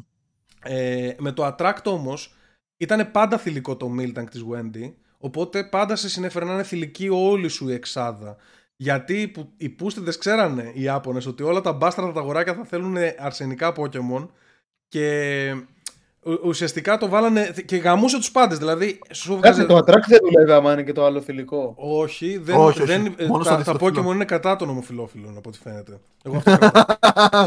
Ισχύει. Αυτό δεν το ξανακάνω, Ε, μαλάκα, μέχρι σήμερα. Ερώτηση. Ε, το Μαλάκα μεγαλύτερο τώρα έχουμε, κατόρθωμα- έχουμε επιστήμονα μπροστά σου και φίνα, ε, θα σου κάνω διάλεξη. Για πες Μάρια. Ποιο θεωρείτε το μεγαλύτερο κατόρθωμά σας; Στα Pokemon. Ναι. Είχα πάει ένα Chinsei level 100 και χαιρόμουν. Μαλάκα. Έλα ρε, άρρωστος. μα τι είναι αυτός μαλάκα. Τι είναι αυτός; Ε, Αυτό το ροζ με το αυγό στην κοιλιά, κατάλαβες. είχα, Ναι, ρε, είχα, είναι είχα, καλύτερο plan. ψηλο, είχα ψηλοσυμπληρώσει το Pokédex το πρώτο. Ψηλό, όχι, δηλαδή 144 ξέρω εγώ, αντί για 151. Ναι. Και Mew, και Mew, by the way, γιατί υπήρχε ένα μπαγκάκι που το έπαιρνα. Ε, αυτό το θεωρώ Σε καλό χαμηλό κα- level, βέβαια. κατόρθωμα. Ε; Σε μικρά level το έπαιρνες. Ναι, le- level 7 από τη Cerulean. Ήθελε το Άμπρα, αν θυμάμαι καλά. Ή με Άμπρα ή με κάποιο Για να- άλλο το έκανε. Ή μπορούσες Α. και με, Sca- με Escape Rope, αν δεν κάνω. Αλλά νομίζω με Άμπρα το κάναμε εμείς. Και, και. Α, και ένα πολύ ωραίο ήταν στην, ε, στη Silver, όταν έχεις τελειώσει τις πρώτα, τα πρώτα 8 εμβλήματα, ο, ο, πρώτος, ο προηγούμενος χάρτης από το κάτω ξεκλειδώνει. Και μπορείς να πας εκεί Ναι. και ας πούμε είχαμε κολλήσει με τους φίλους μου γιατί δεν ξέραμε πολύ καλά αγγλικά. Ξέρεις, πατούσαμε α, α, α, έφευγε Ναι, ναι, ναι, ό,τι σου ναι. λέγει ο άλλος, δεν, δεν, πρόκειται, δεν το έψαχνες ας πούμε. Και δεν υπήρχε και το ίντερνετ να σου πει πάνε εδώ. Οπότε έπρεπε να βρεις ένα μυστικό ε, το οποίο είχε πετάξει κάποιος κάτι μέσα στην πισίνα της μύστης της Ερούλιαν ούτως ώστε να ξεκλειδώσεις Μμμ. όλο τον υπόλοιπο χάρτη. Και εμείς Σε ήμασταν ποια κασέτα ήταν αυτό; στην Silver και στην Gold. Και στην, ε, Ναι. και στην ποια είναι η άλλη, η Crystal. Όχι, σου... Κρίσταλ, Crystal. είναι μαζί ήταν με το Loop. Λοιπόν, ναι. Και άκου εδώ τώρα. Και σε κάποια φάση ε, ε, είχαμε κολλήσει εκεί όλα, όλη η παρέα. Πολύ, πολλά άτομα, δεν ήμασταν μόνο αυτοί οι τρεις, ήταν κι άλλοι. Και είχαμε τερματίσει όλο το παιχνίδι και είχαμε δύο εμβλήματα στο κάτω και τα υπόλοιπα έξι τέλος. Δεν μπορούμε να κάνουμε κάτι. Έχουμε κολλήσει, δεν το βρίσκουμε. Και ένα βράδυ, ε, εκεί που έπαιζα, το ξανά παίζα το save, ξέρω εγώ, σε κάποια φάση, επειδή ήξερα λίγο αγγλικά παραπάνω από τους υπόλοιπους ανθρώπους, διάβασα τον ένα grant που παίζω ότι λέει «Χαχα, I dropped it in the pool». Και αμέσως ξε... διεγείρθηκα, λέω «Μαλάκα, Ναι. τι είναι αυτό το καινούριο». Πληροφορία. Ναι, μαλάκα, ε, ενεργοποιήθηκε, ενεργοποιήθηκε το παμίνι μου, ρε. Τρέχω στη Σερούλιαν, μπαίνω μέσα στο τέτοιο, κάνω σερφ, ψάχνω, βρίσκω αντικείμενο. Με το που βρίσκω αυτό το αντικείμενο, αυτόματα σου ξεκλειδώνει όλος ο χάρτης, ρε. Γιατί μετά πηγαίνεις, κάνεις mm. αλυσιδωτό είναι. Παίρνω τηλέφωνο κατευθείαν τα παιδιά τους λέω Μαλάκες το βρήκα! Τηλέφωνο τώρα στο σταθερό. Δεν, δεν, δηλαδή, σταθερό, ναι, ναι. ναι. Θα το σηκώνει για γιαγιά, ρε. ναι, ναι, το σηκώνει. Ε, Για, ε, πρέπει, ε, θέλω λίγο το Δημήτρη, μπορείτε να μου δώσετε λίγο το Δημήτρη. Ε, για μένα. Και το τους πήρα, μεγαλύτερο και κατόρθωμα- αυτό, ήταν, αυτό ήταν η μεγαλύτερη μου κάβλα, ρε παιδί μου. Του ξεκλείδωσα όλους το δεύτερο map. Για πες. Δεν υπήρχε YouTube Ε, για να το ψάξεις αυτό, ε. Ναι, ναι, δεν Ναι, υπήρχε. ρε, αυτό το θέμα. Ότι ε, για μένα, βάσει της ηλικίας που το κατάφερα εκεί, δηλαδή στα 6-7, είναι ότι έβγαλα το πρώτο cave που θέλει το flash, όχι με τα Zubat, το άλλο. Χωρί... Επειδή δεν είχα βρει το flash, δεν ήξερα ότι. Πρώτη φορά έπαιζα τώρα Pokémon, δεν ήξερα ότι θέλει τέτοιε μαλακίες. Πήγα σε ένα cave και ήταν απλά σκοτεινά. Και κατάφερα να βγω στην άλλη πλευρά του cave χωρίς το flash. Απλά. Το Rock Cave. περπατώντας. Αυτό έχω κάνει και εγώ, ρε. Ναι. Εντάξει, το έχω κάνει και εγώ αυτό. Ναι, ναι, ναι. Ε, αυτό ήταν, ε, αυτό Ναι. πάει, πάει στην τύχη, ναι. Εγώ σε κάποια Αυτό φάση, είναι κλασικό, ναι. σε κάποια φάση Απλά το το Rock πολύ Cave το είχα, ώρα, μάθει, να- το είχα μάθει απ' έξω επειδή βαριόμουν να πάρω το flash. Σε κάποια φάση. Εντάξει, μετά το μαθαίνεις, αλλά για 6 χρονών είναι σκύλο. Όχι, όχι, είναι κάβλα, Να εννοείται, καταλαβαίνει. εννοείται. Και μαλάκα είναι και πολύ σπαστικό το, το Rock Cave. Είναι δηλαδή. είσαι- Είναι τρομακτικό, είσαι μέσα στα σκοτάδια. Όλα σου τα Ναι, Pokémon ναι. τελειώνει, τελειώνει το PP από τις επιθέσεις και μένουν με ένα, με ένα ghast, ας πούμε, σου έχει μείνει το Και κάνω πιτσιότο. struggle αυτό που κάνει. Ναι, και είσαι σε φάση όλα με δύο health. Το ένα είναι poison από τα Zubat. Περπατάς, κάνει το, το poison. Και έχει είσαι, πάει πα- είσαι paralyzed. πρέπει να βγω μαλάκα από τη σπηλιά. είναι λες και, είσαι, λες και είσαι μέσα στη σπηλιά. Ναι, ναι. Και με το που βγαίνεις και. Λες και παίζεις στο, στο σώμα Pokémon όμως. Ναι, ναι, και μετά πηγαίνει με το που μπαίνεις στο heal center, χιλάρει τα Pokémon σου. Είσαι. Α, μαλάκα, είναι ό,τι καλύτερο. Εν τω Και- μεταξύ τώρα θα βγει MMORPG με Pokémon. Ε, Α, δεν την έχω ακούσει. έχει βγει, έχει βγει, έχουν βγει κάτι τρέιλερ που κυκλοφορεί στην Έχω πίστα. δει το τρέιλερ, αλλά δεν έχω... Κυκλοφορείς, ξέρω εγώ, στο map κανονικά και Online. ε, αυτό. τα πιάνεις, ρε παιδί μου. Είναι MMO. Δεν ξέρω, δεν το εμπιστεύομαι ρε εσύ. Τα, η εταιρεία Pokemon είναι περιβόητη στο να μην θέλει να αλλάξει το, το μοτίβο της. Καλά, δηλαδή θα βγάλουν μια μαλακίτσα, δεν θα είναι κάτι καλό πιστεύω. Είχε βγει πρόσφατα μια μαλακή, αλλά ήταν, σαν το... ήταν MOBA. Σαν το LOL κάτι. ναι, να ναι, βγάλει είναι Pokemon. ένα... Δεν θυμάμαι πώς... Αυτό έχει καλές βαθμολογίες σχετικά. Pokemon El- ε, Elite, όχι Elite. Τέλος πάντων, Δεν μια θυμάμαι πώς μαλακία. λέγεται. δεν- Είναι επίσης- απλά, απλά αντί να τρως towers και αντί να φας το κεντρικό, ε, βάζεις κάτι καλάθια, ε, καρφώνεις κάτι καλάθια πόντους. Ναι, δεν ξέρω. Οκ. Ε, Πάντως δεν είναι είναι Pokemon. και τα, από τα πρώτα raids τα Pokémon, έτσι. Τα παιδικά μας raids έτσι, που είχαμε σαν gamers. Εννοείται. Έχω, Δηλαδή, έχω, εγώ πετάξει το, θυμάμαι- έχω πετάξει το Game Boy μου ε, στην παιδική χαρά απέναντι και έπεσε ευτυχώς μες στην Όχι, άμμο. Ρε. Δεν ευρίασα ποτέ με Pokemon στη ζωή μου. Εγώ νευρίαζα Εγώ το γιατί έπαιζα. άφησα. Ρε μαλάκα κυφίνα. Εγώ έπαιζα με Είχα τους φίλους. νευριάσει μόνο με, με σβούρες Beyblade την ευρίαζα. Παίζαμε Τις με πρώτες. φίλου. Άκου εδώ. Παίζαμε με φίλους ε, ε, αντίπαλοι σε, με link. Και, με game link. Και άμα ο άλλος, ας Ναι, πούμε. με αυτό που έβαζα πάνω. Είχα ένα, είχα, είχα ένα μπάστραδο κολόφαρδο το οποίο κάθε φορά που έριχνε Ice Beam μου έκανε Frozen Solid. Κατάλαβες; και μετά με κέρδιζε. Και, και ή ας πούμε έφευγε κάποιο critical τρελό. Και έτσι όπως ήμουν εκείνη τη στιγμή, το έβγαζα το, το game link από το, το game boom και, «Α!» και έφευγε. Ε, εγώ raids θυμάμαι στο, πάλι στην πρώτη γενιά, στο ζωολογικό πάρκο, στο σαφάρι μάλλον εκεί, ναι, που ψάχνεις το surf ναι. και θες ε, Και το έχει strength. Pokemon, σου, σου βγαίνουν, ναι, σου βγαίνουν Raidon και Rhyhorn ανά δύο δευτερόλεπτα. ναι. Και εγώ πήγα χωρίς ρέπελ εκεί. Εκεί τι, απο- νευρίασες από, το πολύ, από τα πολλά encounters. Ναι, επειδή δεν μπορούσα να κάνω βήμα, ρε. Και είναι και για τον Μπούτσο κιόλας στο σημείο που δεν έχει χάρτη για να σε βοηθήσει να μπεις στο surf και τώρα. Τι χάρτη, ρε, Έφυγε μα, και τι έφυγε χάρτη, να- ρε, μα, τι τεχνολογία. Έφυγε μια χλέπα πάνω σ- στο Game Boy. Δεν μπορείς να Τι πας είναι κόντρα αυτή η στη ιστορία, γεωργιανή, ρε. σου, στη γεωργιανή σου φύση καθόλου, ε. Είχα μόνο το άλλο.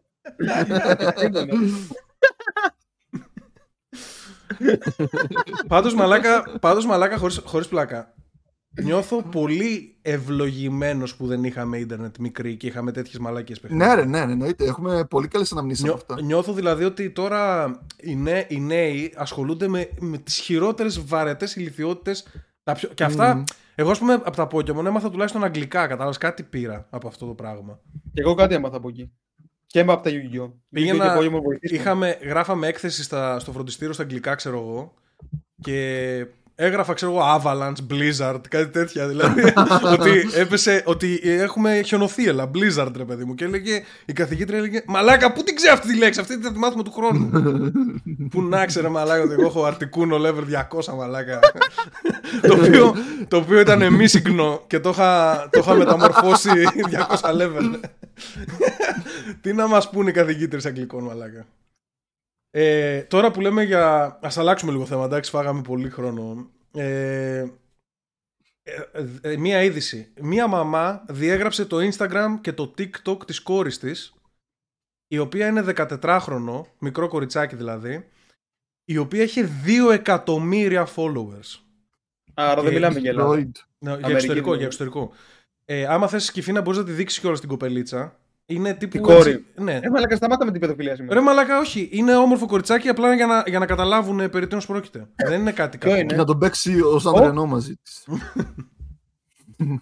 Και έχει 2 εκατομμύρια TikToker. Είχε 2 εκατομμύρια. Ναι, αυτό τώρα, κοιτάξτε τώρα. Εδώ θέλω να σας κάνω τη φιλοσοφική ερώτηση αφού μας δείξει ο Κυφίνα. Άμα μπαίναμε. Το κορίτσι. Όχι, μα, φιλοσοφική ρε μαλάκα. Πολύ φιλοσοφικό άμα θα γαμούσεις μία.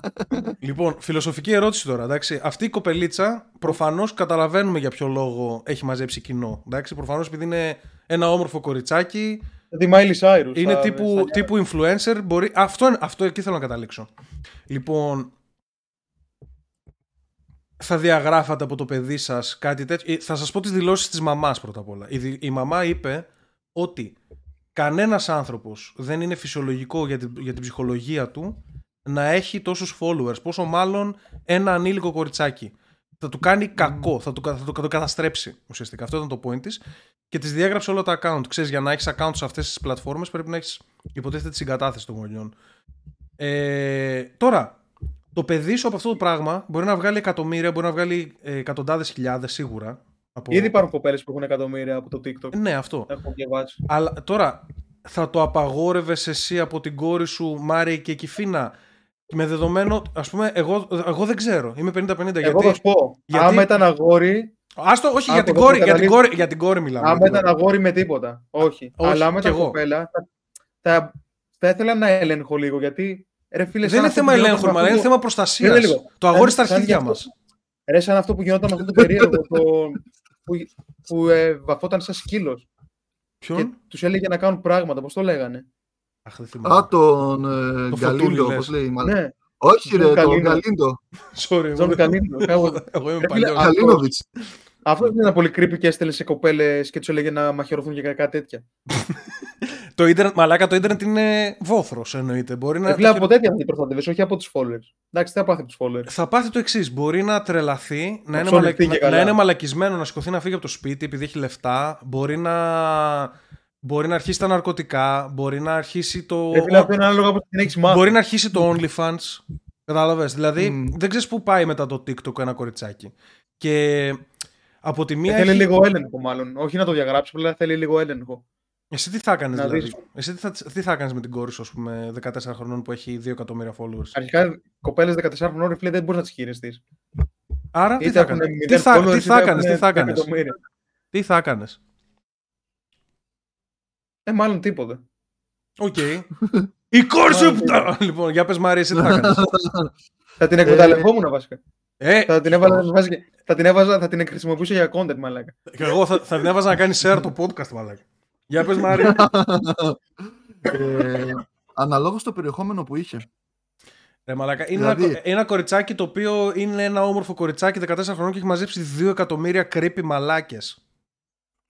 Το θέμα είναι Και- τι βίντεο κάνει. Άμα δεν δω τι βίντεο κάνει, δεν μπορώ Δεν να σου είναι, πω. δε- άμα το- ε, στο Insta τώρα σου λέω και στο TikTok. Τι να κάνει, Μωρή Μαλάκα, Ε, θα στο χορεύει TikTok και δεν θα ξέρω λέει, τι θα κάνει. χορεύει. Τι θα κάνει; Ε, κάνει αυτούς τους screen χορούς που δείχνουν κόλλους βυζιά. Και τι θα κάνει με το 14χρονο, θα σου μιλάει για νόμους και για φιλοσοφία και για. Μπορεί να έχει κάποια τέχνη, ρε, να ζωγράφει. Άντε γάμηθείτε και οι δύο που έχει τέχνη. Λοιπόν, η ερώτηση τη ημέρα ξέρει ποια είναι.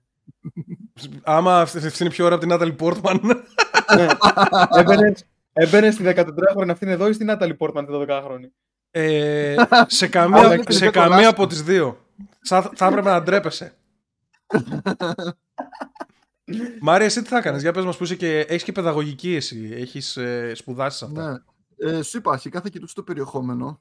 Ωραία. Υπο, υ- υποθέτουμε λοιπόν ότι κάθεται και χορεύει και ότι. Κατάλαβες, είναι το κλισέ περιεχόμενο. Δεύτερο που θα κοιτούσα είναι ε, τι account την παρακολουθούν. Ε. Δεν Ωραία. μπορείς να το ξέρει. Είναι όλοι. Εντάξει. Ε, βλέπει τα stories, ξέρω εγώ. Οι πιο μεγάλοι, ανώ... οι πιο μεγάλοι ανώμαλοι θα έχουν φυσιολογικά προφίλ. Ε, γυναικεία και τρίτον, προφίλ. πόσα λεφτά βγάζει. Ωραία. Βγα... Ε, ε, κοίταξε, ε, προφανώς έχει πο- τρελό potential. Μπορεί να βγάλει δηλαδή 100.000 το μήνα άμα το Κοίτα. κυνηγήσει. Η αλήθεια είναι ότι αν υπάρχει επικοινωνία και έχεις βρει μια χρυσή τομή με το παιδί, σε αυτή την ηλικία μπορείς λίγο να επιτηρείς τα social του. Ναι. Άμα αυτός σκοπό, Δηλα- άμα αυτός σκοπός είναι το δηλαδή, χρήμα, Θα έτσι. βρίσκε μια μέση λύση κάπως και θα γινόσουν να κάτι σαν manager της. Ναι, άμα ο αυτός σκοπός είναι το χρήμα πάλι, επαναλαμβάνω. Διακινδυνεύεις το παιδί σου να αποτρελαθεί και να είναι μαλακιστήρι για τα χρήματα; Αλλά είναι πολλά, Ε, τα, είναι πολλά τα χρήματα. Είναι πολλά τα χρήματα. Αυτό είναι το θέμα. Γιατί βλέπω Είναι, ότι ρε, ξέρεις όλο τι, και είναι σαν να, σου, σαν να έρθει δοθεί η δυνατότητα στο παιδί σου να παίξει σε, κάποιο, σε κάποια μεγάλη ταινία. Ναι. Είναι το ίδιο πράγμα. ναι. Και εκεί θα πάρει. λεφτά, θα Απλά πάρει ρε, αναγνωριστή ξέρεις τι, και στις, θα- ταινίες, στις ταινίες είναι κάτι το οποίο είναι προστατευμένο περιβάλλον. Τα social media είναι επικίνδυνο περιβάλλον. Νιώθω εγώ για τα παιδιά. Ειδικά τις νέες Καλά, μην το κοπέλες, λες. σκέ- σκέψου Στα μπορεί να, τους- 90s να στοχοποιηθεί. Μόνο ο Ντένις ο τρομερός Θυμάμαι- επηρεάστηκε όταν ήταν πιτσίρικας. που Και, έπαιρνε ο- και, ο, ναρκωτικά. και ο Μακόλι Κάλκιν από το, από το μόνο στο σπίτι μαλάκα μόνο έγινε πολλά πρέσβουλας, τραγούδια με- έγινε πρέσβουλας 8 Παρθένο. χρονών. Αυτός νομίζω έχει πεθάνει τώρα, χωρίς πλάκα. Όχι, όχι. Όχι, ζει. ρε, ζει. Ζει. Ζει. Ζει. Μμμ. Είναι Ε, σκελετός. το- Ωραία, γιατί θα νιώθω θα είναι άσχημα που γέλασα τώρα. Ήταν, Τώρα νιώθω καλύτερα. αυτός τα είχε 9 χρόνια ενώ ήταν πρεζάκι με την. Ε, Πώς τη λένε αυτή την Ουκρανίδα; Μίλα Κούνης, με τη Μίλα Κούνης. Αλήθεια. Ενώ Τι τα ήταν, έχει ο Άστον- ενώ Ε; ήταν, πριν τον Άστον Κούτσερ, Πριν την, μου πεις αυτό, της, έχω έχει, διαβάσει της έχινε κάπου τον ότι αυτοί με κόλλο. τον Άστον Κούτσερ δεν κάνουν καν μπάνιο, ρε μαλάκα. Ω, Σιγά μην τσέχει τον κόλλο, μαλάκα. Δικός Ότι για μας. το περιβάλλον λέει ότι κάνει να κάνουμε μπάνιο μια φορά τη βδομάδα και κάτι τέτοια λένε. Ο Άστον Κούτσερ. Ναι, με αυτήν. Μαζί το κάνουνε. Εντάξει, μαλακα, αφού είναι μαζί, τότε εντάξει. Ίδιες Άστον βρωμιές. μεταξύ τους. Ε, Ε, Εντάξει, πολύ όμορφος. Αυτός, ε. Τον πατάει τον Brad Pitt που λες εσύ. Δεν τον πατάει, αλλά είναι πολύ όμορφος. Αλλά είναι πολύ όμορφος. Το δέχομαι. Τώρα καθόμαστε και συγκρίνουμε δεκάρια. Το δικό μου δεκάρι είναι καλύτερο από το δικό σου. λοιπόν. Ε, μ' αρέσει η προσέγγιση σου, Μάρια. Και εγώ αυτό. Μάλλον manager θα γινόμουν. Αυστηρός manager του τύπου ότι κοίταξε, δεν έχεις τώρα την, ε, την εμπιστοσύνη μου Τώρα που πες αυτό, και ξέρεις το τι τέτοιο. θυμήθηκα. Και μην νομίζεις ότι τα ξέρεις όλα. Μετά θα, θα γινόταν χειρότερη βέβαια. Δεν θα μπορούσα να το χειριστώ. Θυμήθηκα Θυμήθηκα τη ζωή της Britney Spears, μαλάκα, που η- ο πατέρας είναι ο μάνατζέρ της και δεν την αφήνει να κάνει πράγματα και δεν την αφήνει να κάνει παιδί και την είχε βάλει μαλάκα μέσα στη μήτρα της κάτι για να μην μπορεί να εγκαστρωθεί. Το έχεις μάθει αυτό το story. Έχω Έχει μάθει γίνει ότι. χαμό- έχει γίνει Έχω χαμός μάθει στην Αμερική. ότι, άκου εδώ, πριν από, πριν από λίγους μήνες είχε κάνει δικαστήριο η Britney για να, για Ναι, να που λέγανε βγει, Free Britney για, για την- να βγει την από την ελευθερωθεί. κυριαρχία του πατέρα της ουσιαστικά. Αλλά το δικαστήριο είπε όχι, όχι γιατί είναι τρελή. Έχει πρόβλημα. Η Ναι, Brit- το πρόβλημα το δημιουργεί ο πατέρας της όμως. Ναι, αλλά τώρα έχει πρόβλημα. Δεν μπορείς να την αφήσεις ελεύθερη. Δηλαδή, άμα της δώσεις. πρώτα απ' όλα, η Britney Spears δεν είναι Britney Spears. Είναι αυτοκρατορία media αυτή τη στιγμή. Δηλαδή, το όνομά της ε, από πίσω έχει πάρα πολλά πράγματα. 200 εκατομμύρια. Δηλαδή, άμα της τα δώσεις τώρα αυτήν, δεν θα τα κάνει καλή διαχείριση. Θα τα γαμίσει τη μάνα. Είναι, δηλαδή, δεν είναι καλά. Είναι, είναι χαζό. Θα τα φάει σε λαν. στο Είναι ίντερνετ. Ζω- τρελή. σε ένα Έχει, πράγμα. βγάζει, κάτι, βγάζει κάτι stories που κάθεται και τραγουδάει μόνη της. Και είναι σαν τη δασκάλα από το κολοκοτρονίτσι όταν βγήκε, όταν βγήκε στο δάσος. σαν τη Ματίνα Μανταρινάκη Εγώ όταν δεν- τρελάθηκε. Δεν την άφηνε ο πατέρας της και με τους γκόμενους να τους δει και κάτι τέτοια έχω διαβάσει. Ε, όχι, δεν είπα ότι είναι καλό αυτό που κάνει ο πατέρας. Εννοείται ότι. Της γάμισε τη ζωή της δηλαδή. Δεν της γάμισε αυτός. Της γάμισε η διασημότητα της ζωή. Όταν Μμμ. ένα άτομο εκείνη τη εποχή γίνεται ξαφνικά το, με- το, το κέντρο του σύμπαντος και είναι κοριτσάκι 16 χρονών, δεν μπορεί ο εγκέφαλος να διαχειριστεί αυτό το πράγμα. Αυτά είναι. Δεν ήταν τόσο μικρή. Δεν ήταν τόσο μικρό όταν έκανε καριέρα. Ήταν Και λίγο πιο πιο μικρή μεγάλη. παίζει να ήταν, μαλάκα. Και πιο μικρή παίζει να ήταν από 16. Ήταν γνωστή από μικρή με τον Timberlake. Είχαν πάει σε κάτι show και είχαν γίνει γνωστοί. Ρε, τρελαίνεσαι. Καλά, αυτό- για αυτόν τον Timberlake έχουν βγάλει ότι είναι μεγάλο μουνόπανο. Και τότε με τη, κο- με τη κόρη του Michael Jackson που της είχε βγάλει το βυζί έξω και καλά. το έχεις δει αυτό.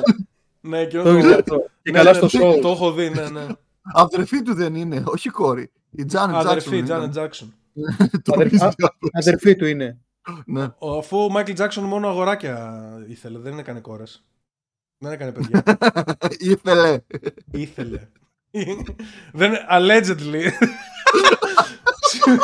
Αλλά κα- σήμερα πολύ Ήταν ο παιδοφιλία. βασιλιάς Σήμερα όμως. πολύ παιδοφιλία Ήταν που ο- πιάσει. Δεν ξέρω τι γίνεται. ήταν ο βασιλιάς των παιδεραστών μαλακά ο Michael Jackson. Είχε φτιάξει την Wonderland. Εσύ μαλάκα και φίλε. θα- Wonderland, Εσύ θα Θεσσαλονίκη. πήγαινες εκεί. Ε. Θα Θα πήγαινες πήγαινες να κάνεις τσουλίτρα. Ε, ναι. Για τα memes. Όχι ρε μαλακά. τι λες. Ε, για, για να Πήγε- δω. Μαλάκα, τι- ήταν απίστευτος μαλάκα. Και α, πώς, πώς πήγαιναν παιδιά, ρε μαλάκα. Πώς πήγαιναν οι γονείς τα παιδιά τους εκεί να παίξουν στο κήπο Επειδή του είναι ο Michael Jackson, λένε εντάξει, μα ο Michael Jackson είναι. Είναι ο βασιλιάς Σιγά της μου pop. γαμίσει, παιδί. Σιγά μην μου γαμίσει την κόρη. Το, όχι, το γιο. Sorry. Sorry. Το γιο, δε- Κάτσε, έτσι. ήταν παιδόφιλος αλλά μόνο με αγόρι αυτός. Δεν το έχω ψα... ε, υπάρχουν κάποιοι υποστηρικτέ του που- επειδή τους αρέσει η μουσική του που λένε ότι δεν είναι. Ήταν απλά ένα αθώο παιδί το οποίο είναι σαν το Ζαν Ρενό κάπως. Δηλαδή λίγο καθυστέρας και απλά ήθελε φιλία, κατάλαβες. Ήθελε... Ήταν σαν παιδάκι στην ψυχή του και ήθελε να κάνει παρέα με άλλα παιδάκια. Αυτό, αυτό είναι η υπεράσπιση. Αυτό από το τίτλο πώς θα το ονομάσει το σημερινό podcast. Το πιο Έλα, παιδόφιλο έλα, podcast. έλα μου, δεν ξέρω πώς να το πω. Παιδεραστία και το γράψει. Όχι, ρε, θα το, θα το περάσει με κωδικό PDF file. PDF file. Σωστό, Μαρή.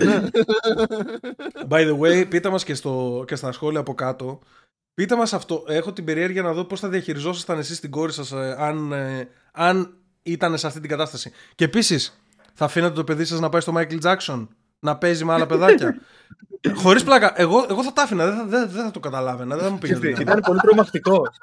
Ο Μάικλ Μα, Τζάκσον. δεν το ξέρεις, μα δεν το ξέρεις, Μαλάκα Μάριο. Γιατί γέλα, δεν εννοώ, δεν εννοώ θα τα άφηνα να πάει να γαμηθεί. εννοώ, εννοώ θα τα άφηνα να πάει να παίξει με τα άλλα παιδάκια. Δεν θα ήξερα. Επίσης, θα φαίνεται το παιδί σας να παίξει σε μεγάλη ταινία. Όπως ο Μακόλεϊ Κάλκιν για παράδειγμα. Ναι, ρε.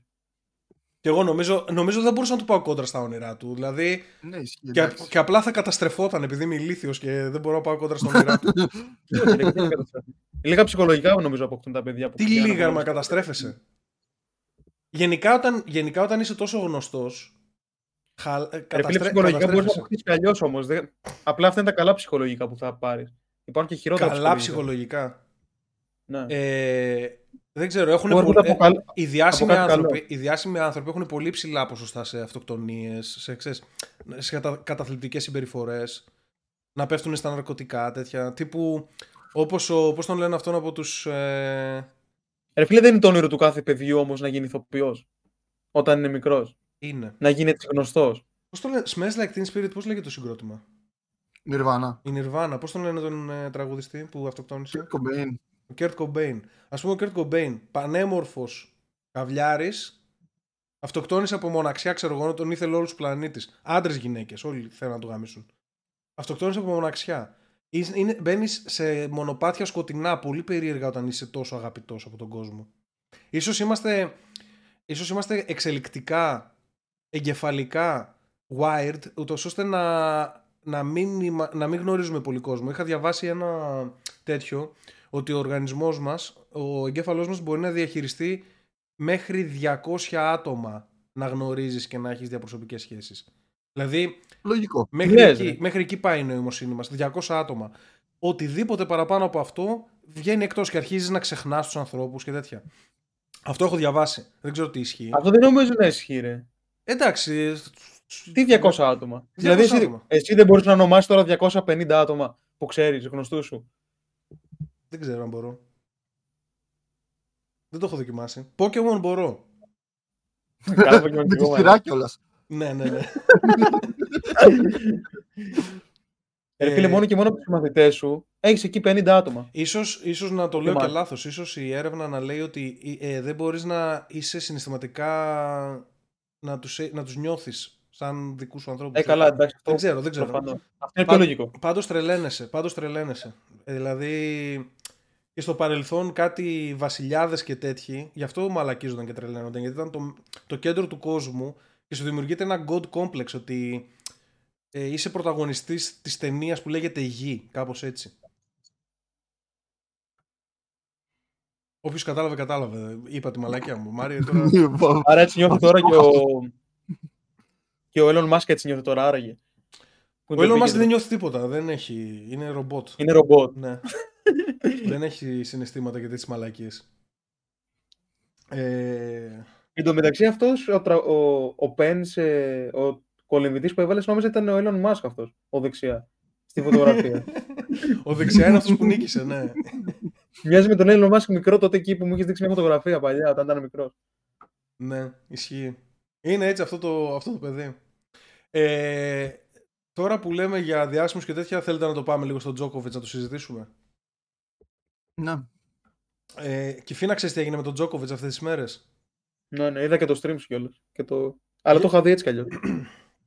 Για πείτε, πώς το βλέπετε αυτό το πράγμα;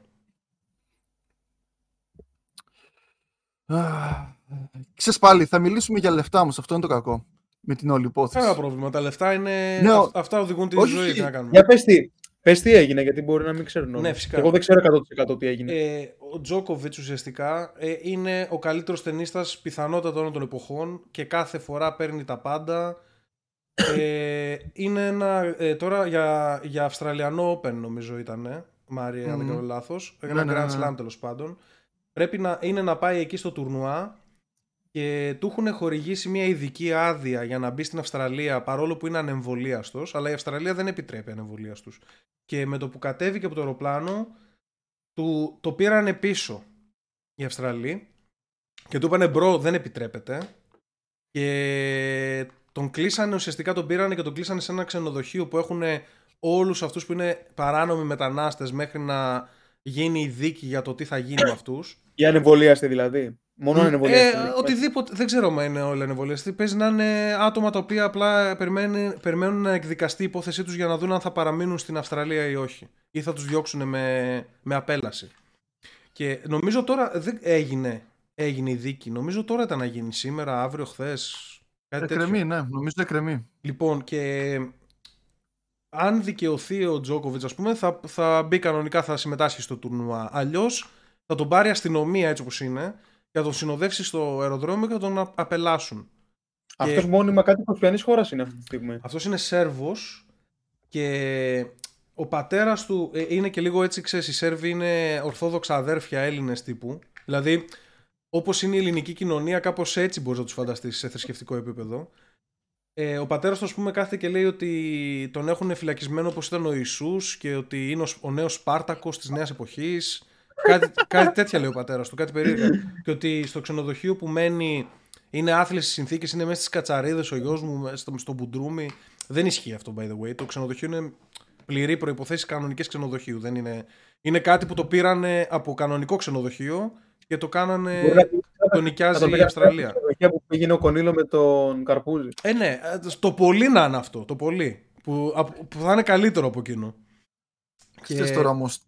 Α, πες, πες. Και, και το θέμα είναι, το μεγάλο φιλοσοφικό ερώτημα είναι ε, αν κάνει καλά η Αυστραλία και, και το Australian Open, αν δεν κάνω λάθος, αν δεν κάνω λάθος έχουν ε, κανονισμό ότι πρέπει και οι ταινίστες να είναι όλοι εμβολιασμένοι από την οργάνωση του τέννις. Αλλά τέλος πάντων, αυτό μπορεί να κάνω λάθος. Μου το έπαιρνα στο chat. Ε, το φιλοσοφικό ερώτημα είναι ο Τζόκοβιτς καλά κάνει και κρατάει αυτή τη στάση; Η Αυστραλία καλά κάνει και κρατάει αυτή τη στάση; Απέναντι στον Τζόκοβιτς. Αυτό είναι το Ε, θέμα. Εκεί, αυτό θέλω να σχολιάσω, ότι υπάρχει μια άποψη ε, που αναφέρει ότι ο Τζόκοβιτς κάνει λάθος από την άποψη ότι ε, είναι το μεγάλο όνομα της οργάνωσης, έτσι. Ναι. Αν δεν κατέβει αυτός, το Open Θα κερδίσει θα ο Τσιτσιπάς αποτύχει. πρώτα. απ' Θα κερδίσει ο Τσιτσιπάς θα πρώτα. απ' κυλήσει...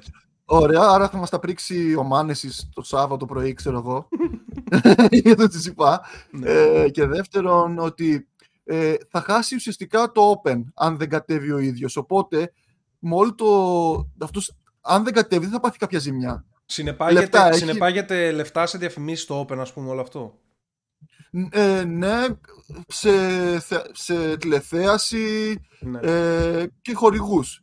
Εγώ δεν ξέρεις τι δεν καταλαβαίνω, ρε φίλε, με τον, με τον Τζόκοβιτ. Για ποιο που στη λόγο δεν, δεν στείνει ότι και καλά έχει κάνει το εμβόλιο, ρε μαλάκα. Ε, γενικά ο Τζόκοβιτς, γιατί το, έχω, το σκέφτηκα, είχε και παλιότερα προβληματίσει λίγο σαν αθλητής. Είχε μια μεγάλη πτώση στην καριέρα του όταν αποφάσισε να γυρίσει στο βιγκανισμό. Γενικά είναι πολύ ιδεολόγος με κάποια θέματα. Και Ναι, το γύρισε δεν σε θέλει να το βιγκανισμό. κάνει, αλλά από τη στιγμή που τον εμποδίζει και έχει τη δυνατότητα αυτό. Έχει χαρτί, με το νόσης, όνομά του, έχει χαρτί νόσησης κιόλας ο Τζόκοβιτς. Έχει, έχει αρρωστήσει τρεις φορές με COVID, κάτι τέτοιο. Είναι δηλαδή, ναι, γίνεται συνέχεια θέμα στην... ε, Και με αυτό το χαρτί δεν μπορεί να μείνει, ας πούμε, στην Πρέπει να, είναι, Αυστραλία για πρέπει, το να είναι πρωτάθλημα εμβολια... μόνο. πρέπει να είναι εμβολιασμένος. Η Αυστραλία έχει νόμους που είναι δικοί της για το κράτος της, ας πούμε. Ε, Οι οποίοι είναι πολύ αυστηροί σε σχέση με τι με τις υπόλοιπες χώρες κιόλας. Και γενικά νομίζω πρέπει να είναι αντιβο- Είχαν φάει αντι- πουτσα αυτή πέρσι, γι' αυτό τέτοια εποχή είχαν φάει μεγάλη πουτσα στην Αυστραλία. Για πες, Μάρια. Πρέπει να είναι γενικά αντιεμβολιαστής. Γενικά Ναι. είναι, είναι λίγο παράξενο στην κουλτούρα τους. Γι' Είπα, το αυτό, έχει σα, γυρίσει. γι' αυτό σας είπα, φανταστείτε πως είναι οι δικοί μας εδώ περίπου, οι Ορθόδοξοι Χριστιανοί, κάπως έτσι φανταστείτε και εκεί ότι είναι. Ε, και όταν το γύρισε σε vegan είχε τρομερή πτώση δύο χρόνια, πάθαινε θλάση, σοβαρούς τραυματισμούς και κατάλαβε ότι δεν γίνεται έτσι και α, άλλαξε πάλι προπονητή, γύρισε στον παλιό, άλλαξε διατροφές. Ξανατρώγε κρέας δηλαδή μετά. Ναι, ναι, σοβάρισε πάλι, γι' αυτό, γι' αυτό έγινε πάλι top. Ε, το, Μα- θέμα, α, το stop. θέμα είναι, ας Το πούμε, συνεχώ- εγώ άκουσα, άκουσα έναν να λέει, ας πούμε, ότι ο Τζόκοβιτς, επειδή είναι τόσο διάσημο πρόσωπο και τόσο δημόσιο πρόσωπο, θα έπρεπε να είναι πολύ πιο υπεύθυνο στη στάση του, γιατί πρέπει να αποτελεί πρότυπο για τους ανθρώπους. Δεν μπορεί οι προσωπικές του πεπιθήσεις, ας πούμε, να βγαίνουν μπροστά και να επηρεάζει νέα παιδιά, ας πούμε, Ναι, ας πούμε, αυτός στο, θεωρεί- να, στο να μην κάνουν το εμβόλιο. Αυτός θεωρεί όμως το, το σωστό είναι αυτό που κάνει αυτός. Θα έπρεπε, ναι, το point είναι ότι θα έπρεπε να σκεφτεί ότι Ποιος κρίνει ποιο είναι το σωστό; θα έπρεπε Και να τι σκεφτεί πρέπει ότι καλύτερα, καλύτερα να μην κάνω καθόλου θέμα γιατί επηρεάζω άτομα προς μία ή άλλη κατεύθυνση. Κατάλαβες, να μην... ε, να είναι πιο neutral τέλος πάντων τουλάχιστον. Δεν ξέρω, δεν μπορείς να τον πεις είσαι διάσημος άρα κάνε το εμβόλιο. Δεν μπορείς να τον πεις αυτό έναν άνθρωπο. Αλλά εγώ γενικά, γενικά πιστεύω ότι είναι χαζό αυτό που κάνει ε, το, ε, από επιστημονικής άποψης αλλά από φιλοσοφικής άποψης Εσύ, πιστεύω τουλάχιστον ότι- για να μην το πρόσουν τα αρχίδια, θα μπορούσε να το κάνει και καλά όπως κάνανε μερικοί πολιτικοί, μερικοί celebrities. Με κενό, Να με, το- άδεια τέτοια, χωρίς... Ναι, ε, ναι. Χωρίς Με το μπαλκόνι. καπάκι και τέτοια. Ε, δεν ξέρω. Ε, εγώ, εγώ πιστεύω πάντως ότι και η Αυστραλία έχει κάθε δικαίωμα να του κόψει την είσοδο. Είναι στους νόμους της.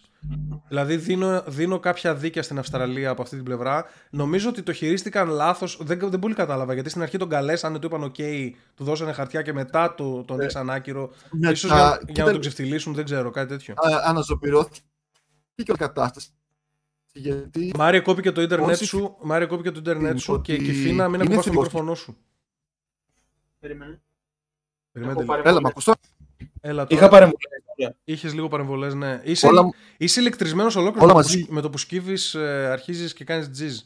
Όχι, πίσω στο κινητό μου και οπότε φέρνω το Όλα κινητό μαζί μου. είχαν. Έχω γαμιέται. Ναι, Μάρια, δώσε, για πες τι έλεγες. Ε, τι έλεγα, α, ότι αναζωπηρώθηκε λίγο η κατάσταση γιατί κυκλοφόρησαν ε, δημοσιεύματα που λέγανε ότι είναι θετικός και κυκλοφορούσε μες στον κόσμο Ναι. Και ε, εντάξει, κατάλαβα. σε events και... Είναι, Ε, περί- ε, είναι μετά περίεργη βγήκε, υπόθεση. το τρένο εκτροχιάστηκε τελείως μετά. Εγώ πιο Χάθηκε πολύ τελείως η πάντως μπάλα. τίνω να δώσω ένα δίκαιο στην κυβέρνηση της Αυστραλίας που δεν θέλει ανεμβολίας τους και ε, το καταλαβαίνω. Δηλαδή κάθε χώρα έχει δικαίωμα να μην θέλει ό,τι δεν θέλει. Και από εκεί και πέρα, από εκεί και πέρα το γεγονός ότι αυτός είναι full διάσημος δεν θα έπρεπε να μας λέει κάτι σε νομικό επίπεδο. Δηλαδή το ότι είναι ο καλύτερος ε, ταινίστας δεν σημαίνει ότι πρέπει να, να μην ισχύουν οι νόμοι πάνω σε αυτόν. Έτσι νιώθω. Ε, ερώτηση. Ναι, αλλά πόσους ανθρώπους μπορεί να κολλήσει ο Τζόκοβιτς και ο κάθε χύψη διάσημος αθλητής που κάνει και ατομικό αγώνισμα, έτσι, που θα είναι μόνος του σε ένα ξενοδοχείο που δεν θα έχει επαφή με τον απλό κόσμο. Κατά πάσα πιθανότητα δεν θα κολλήσει κανέναν γιατί ούτως ή άλλως έχει χαρτί τέτοιο. Απλά είναι Εκεί θέμα, θέλω- εκεί είναι θέλω θέμα να πάω. νόμων, δεν είναι πρακτικό το θέμα. Κατάλαβες, είναι πιο πολύ φιλοσοφικό. Άμα το πάμε πρακτικά, εννοείται ότι έπρεπε να τον αφήσουν απλά να κάνει το τουρνουά του στα αρχίδια μας. Αθλητές είναι. Κανονικά αυτό θα έπρεπε. Ναι, αλλά μετά θα ξενήσουν και οι υπόλοιποι. Γιατί- Ε, ναι, γιατί αυτό δεν δηλαδή μπορώ εγώ, μετά, δεν μπορώ. μετά θα, ήταν, θα γινόταν χειρότερο θέμα μετά. Θα έλεγαν όλοι οι υπόλοιποι ότι υπάρχουν ε, νόμοι για κάποιους πλούσιους, ας πούμε, και για κάποιους δεν ισχύουν, ας πούμε. Κάτι τέτοιο. Ε, δεν μου αρέσει.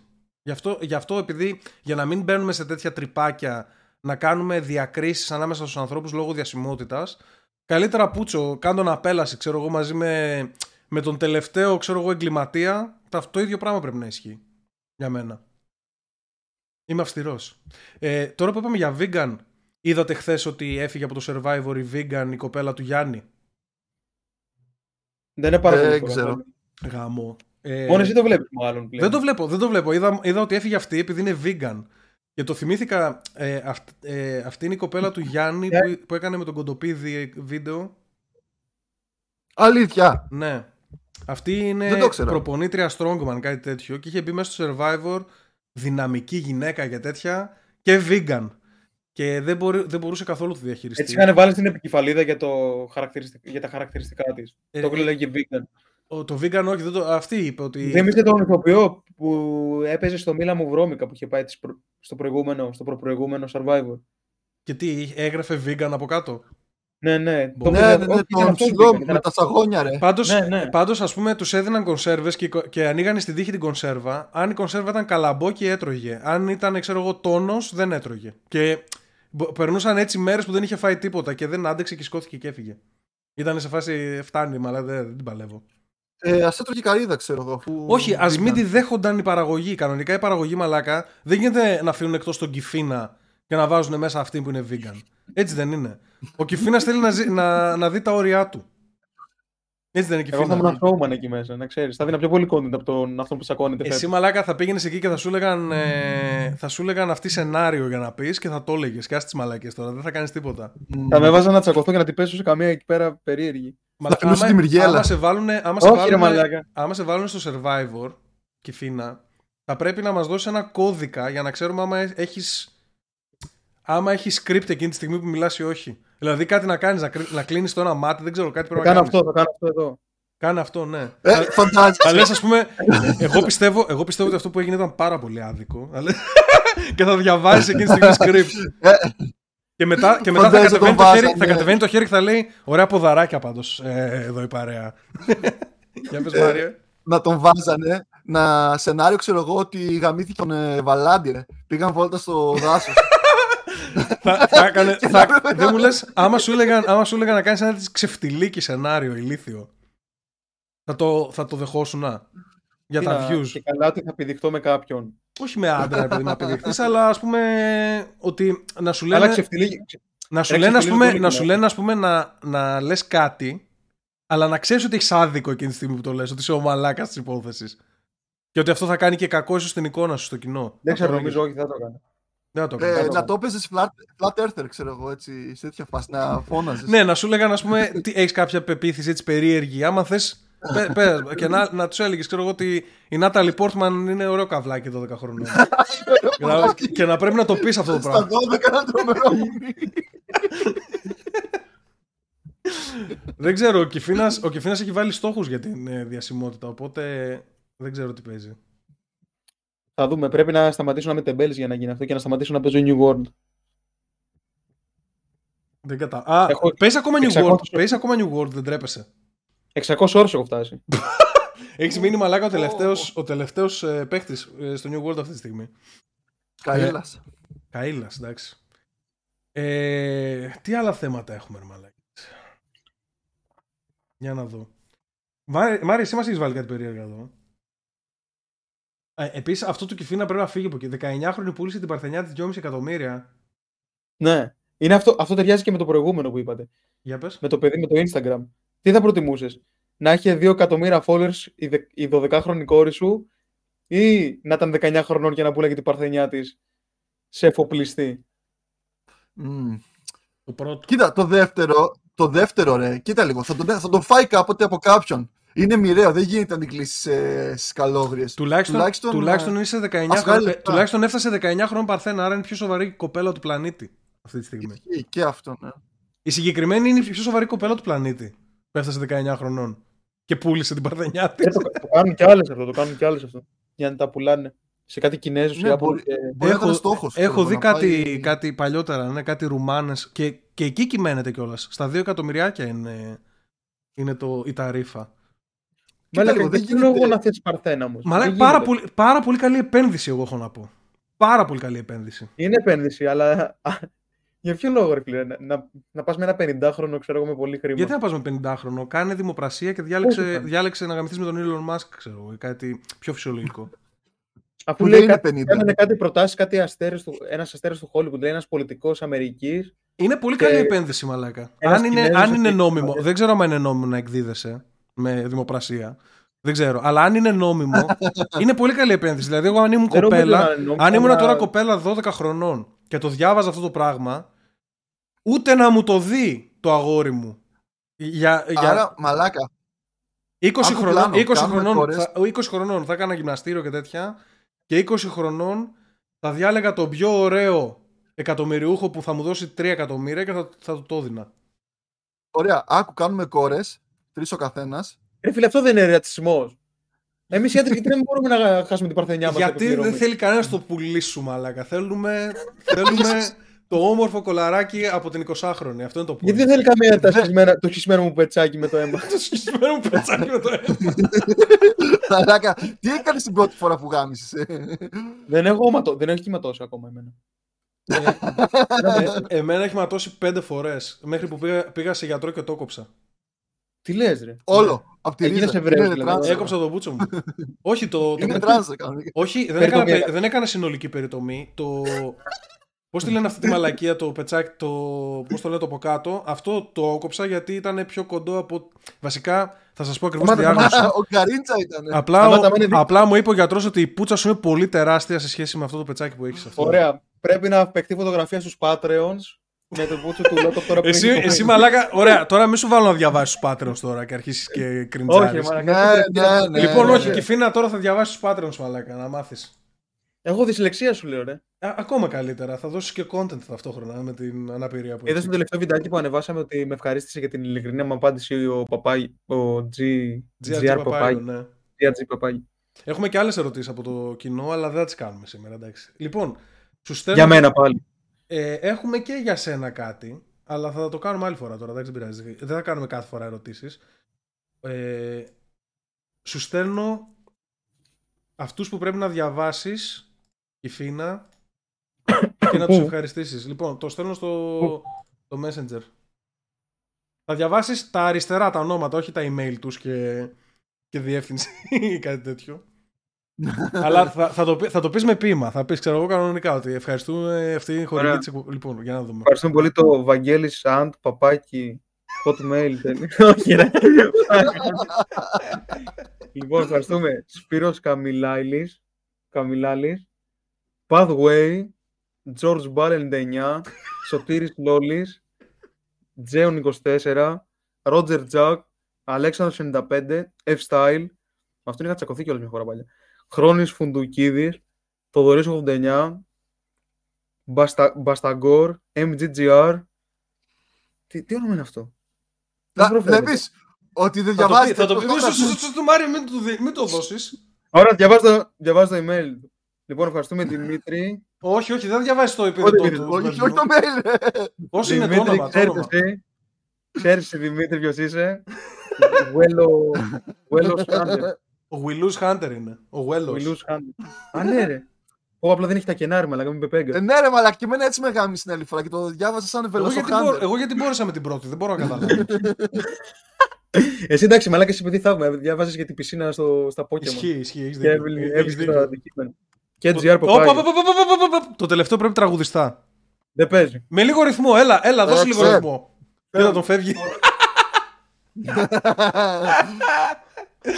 Μαλάκι, πολύ κριτζάρι. Εν τω μεταξύ, μαλάκα, άμα τον δεις στο MeTV. Ναι, Όποια... κάνει- όλα, όλα τα ανώμαλα. Ε, Έλα εδώ μωρή κάβλα, βγάλε να σου γλύψω τα Ναι, πόδια ναι, κατευθείαν. ναι. Και εδώ δεν μπορεί να μας βάλει λίγο ρυθμό στο GRG Παπάιο να πούμε. Είναι το τέτοιο, ρε. Πιο τέτοιο Είναι βρε περσόνα. μαλάκα. Πού μιλάει; Περσόνα μαθιστό με. Α, είναι περσόνας. Τώρα δεν μπορείς να ενεργοποιήσεις περσόνα και να μας τραγουδήσεις το GRG Παπάιο; Όχι, ρε Μαλάκα, δεν τραγουδάω ούτε στην περσόνα. Δεν γίνεται. Ποιο, ε, δεν το ποιο, κάνω. ποιος είναι ο αγαπημένος σου καλλιτέχνης, μουσικός. Τραγουδιστής. Ναι, Ελλάδα. ναι. Ε, Λαϊκός. Ό,τι θες, δεν ξέρω. Λαϊκός πες. Ε, Μαζονάκης. Μαζονάκης. Ε, Καλλιτέχνης γενικά συνολικά. πες, ένα τραγούδι, πες ένα τραγούδι του Μαζονάκη που σου αρέσει. Για να το τραγουδήσω ο Μάριο. Ε, πες τώρα εσύ, πες τώρα εσύ και θα δούμε που θα πάει το, το beat. όχι, όχι, θα με βάλει να κάνω μαλακία τώρα. όχι, Λοιπόν, πες πρέπει ρε να- μαλάκα, τελείωνε. Μη στα Παιδιά, πρέπει να φύγω. Πρέπει να φύγω. Εν τω μεταξύ, είπε το Μαζονάκη μαλάκα, το πιο degenerate από όλους κατάφερε και το αρέσει πιο πολύ. Αυτός μου αρέσει, ρε Μαλάκα. Από το, από το δημοτικό μου αρέσει. από Ποιο το Gucci τραγούδι, Forum. ποιο τραγούδι, ποιο τραγούδι. Το Gucci Forum. Ε, από το Gucci Forum τον έμαθα. Αυτό είναι το αγαπημένο μου ακόμα. Αλλά έχει και άλλα ωραία.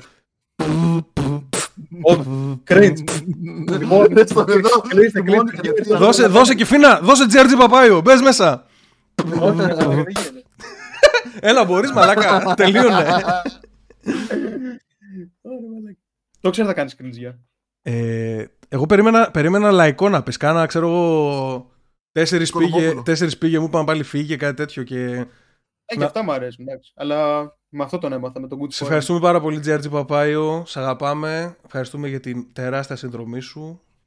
Και αυτό πάρ το, πάρε όλο αυτό το segment σαν ευχαριστήριο και ας τα, Ναι, ας τα για τραγούδια σένα, γιατί δεν δικό μπορεί ο σου όλο άλλος. αυτό. Το δίλεπτο. Ναι, δικό σου δίλεπτο. Ε, μ, Μάρια, για πες μου λίγο εσύ αυτά τα περίεργα που έχεις βάλει. Έχεις βάλει και εσύ κανένα δύο θέματα, βλέπω καλά. Ποιο θες, διάλεξε. Α, δεν με νοιάζει. Α, Τι δεν να, σε νοιάζει; όχι, περίμενε πριν πάμε στο δικό σου. Να κάνω το follow-up που είχα πει από πριν. Ε, Ναι, ναι, το ξεχάσαμε. Θυμάστε που σας είχα πει ότι στην Καλιφόρνια έχουν αρχίσει και χαλαρώνουν οι νόμοι και πλέον είναι, δεν είναι, καν, είναι πτέσμα, ξέρω εγώ, να κλέψεις μέχρι χίλια δολάρια. Και έχουν αρχίσει και κλέβουν τα πάντα. Λοιπόν, Ναι, ναι, ναι.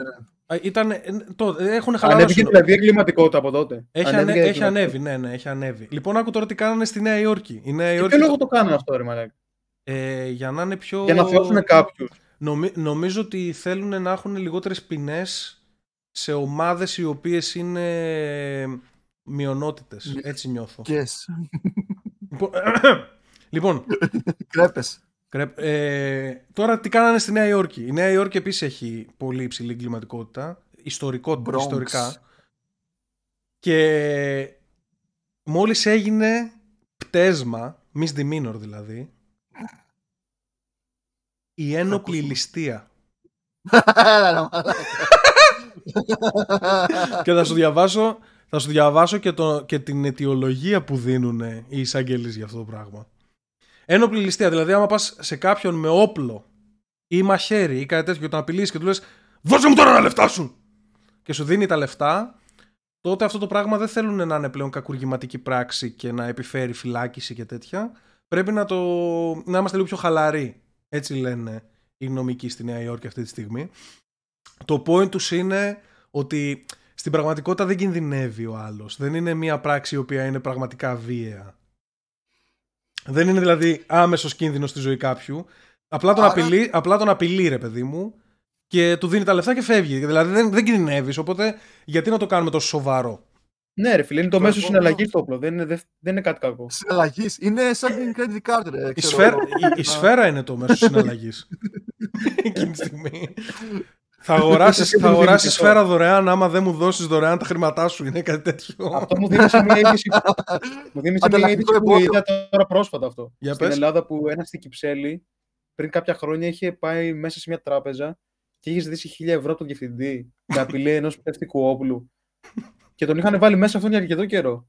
Ε, ναι, ρε μαλάκα. Και, Αυτό... αλλά του ζήτησε, του ζήτησε τύπου 3-4 ευρώ. Κάτσε. Ε, Δεν του ζήτησε πολλά λεφτά, σε δηλαδή. ευρώ. Δηλαδή ζήτησε κάτι πολύ μικρό. με απειλή όπλου. Άμα πας Ναι, με ναι, απειλή ναι, ναι, όπλου, ναι. ζήτα 5 εκατομμύρια, ρε μαλάκα. Ψεύτικο, ψεύτικο είχε. Μάλιστα. Εντάξει, Όχι, πόσο τον- καιρό μπορεί να τον φάγει αυτός έπιασαν τώρα με μετά. ψεύτικο όπλο; Νομίζω 7 έπιασαν μετά χρόνια. Ρε μου το πέταξε είπε αυτό ότι- μετά από πολλά χρόνια. Το είχε δείξει στη τηλεόραση. Για στην πες, Κυψέλη. Μάρια. Ναι, ναι, ναι. Τον είχαν πιάσει και είπε ότι ουσιαστικά ήθελε, δεν είχε λεφτά και ήθελε να πάρει ένα καφέ, κάτι τέτοιο. Στε- Ήταν πολύ ηλίθια ληστεία. Ε, εντάξει, Αυτό δεν αυτόν το τώρα βρίσκω. ρε μαλάκα, αυτόν εντάξει δεν τον βάζεις φυλακή. Ε, Τον κάνεις, ξέρω Α, δεν εγώ, είναι ε, μεταξύ ένα δήλωσε χρόνο με ότι- αναστολή, κάτι τέτοιο. Αυτό το δέχομαι. Αλλά όχι στη Νέα Υόρκη που μπαίνουν μέσα, μπαίνουν μέσα στο, στο μαγαζί του άλλου με το όπλο του, το κολλάνε στο κεφάλι το όπλο και του λένε φέρε όλες, όλες σου την, τις πράξεις ας πούμε. Και αυτό το κάνουν πτέσμα ας πούμε. Πλημέλημα, δεν ξέρω πώς να Άρα, το πω. Ε, το Πλημέλημα επόμενο βήμα πρέπει ποιο είναι. Η ανθρωποκτονία να θεωρείται πλημέλημα; Δεν ξέρω που πάμε ρε Μάρια. Πού πάμε ρε Μάρια, για πες μας. Πάμε, πάμε να το προσγειώσουμε; Δεν ξέρω. Ε, μία ώρα και 58 λεπτά. Τέλεια, ναι. Είμαστε πάρα πολύ καλά. Μπορούμε να αρχίσουμε να προσγειώνουμε. Σιγά σιγά. Ε, φ, δεν ξέρω πώς να το ονομάσω. Βοηθήστε με λίγο τώρα. Τι θα, τι θα βάλω; Έλα το PDF file θα πάρει. Pokemon το σίγουρα, βάλεις. Pokemon σίγουρα. Πιάσαμε Pokemon, εντάξει. PDF files. δεν ξέρω. Μέχρι, ε, έχουμε, έχουμε αρχίσει και ξεφεύγουμε λίγο στη θεματολογία ναι, τελευταία. η θεματολογία αγριεύει σιγά σιγά. Ε, ναι, πρέπει να βρούμε κάτι πιο χαλαρό. Τουλάχιστον, τουλάχιστον το πουλάμε σωστά. Βάζουμε και λίγο Pokemon μέσα. Ξέρεις, είμαστε... Το κάνουμε λίγο Βάζαμε- παιδικό. Λίγο family friendly. Όταν το ανεβάζεις, βάλε κατάλληλο για παιδιά και. Ωραία, θα πατήσει κανένα παιδάκι Pokemon και θα βγει αυτό το βιντεάκι τώρα. Να λέμε Ανέβασε για- το, Wonder, ανέβασε το Wonderland. By the way, ψάξτε τα αυτά. Όσοι μας ακούτε τώρα και δεν τα έχετε υπόψη σας και εσύ Κιφίνα. Spider-Man Elsa Cartoons. Ψάξτε να δεις μαλάκα πόσο ανώμαλα και περίεργα είναι αυτά τα καρτούν. Είναι σαν να τρυπάρεις με, με μανιτάρι. Δεν, δεν μπορείς να καταλάβεις. Από εκεί ξεκίνησε όλο αυτό. Και ε, να ευχαριστήσουμε τους Patreon μας και πάλι. Είχαμε και άλλον Patreon αυτή τη βδομάδα. Μπείτε παιδιά, στηρίξτε για να πάμε στο, Μεγάλο. επόμενο, να πάμε στο επόμενο επίπεδο, γιατί όχι. Και αυτά από μένα. Όχι, θα συνεχίσετε κι εσείς. χαιρετήσουμε. Έχουμε άλλα 50 δευτερόλεπτα. Μάριο και Πώ φίλοι. λέγονται αυτά, Spider-Man Elsa Cartoons. Μμμ. Ναι. Και δεν τα βρίσκω. Τα έχουν Και διαγράψει. δεν έχουν φάει. Ψάξε, Α, ε, ψάξε, το- κάποιο, ψάξε κάποιο YouTube βίντεο που εξηγεί τι είχε παιχτεί με αυτό το, με αυτό το σκηνικό. Ίσως Ε, ήτανε, ήταν animated αυτό ή ήταν φοράγανε animate, στολές. ani- είχαν, άνθρωποι. νομίζω τα περισσότερα ήταν animated, αλλά παίζει να έχει και κανένα δυο περίεργους με στολή. Μαλάκα. Creepy. Ε, Μαλάκα, εντάξει. Αυτοί είμαστε. Ε, αυτά. Δώστε, χαιρετίστε το κοινό σας. Ξέρεις Κιφίνα εσύ τι πρέπει να πεις. Ναι, ναι, Φιλάκια περιμένω στα το. τσουνάκια σας, παιδιά. αυτό. Τα λέμε. Τα Bye. λέμε την Τρίτη.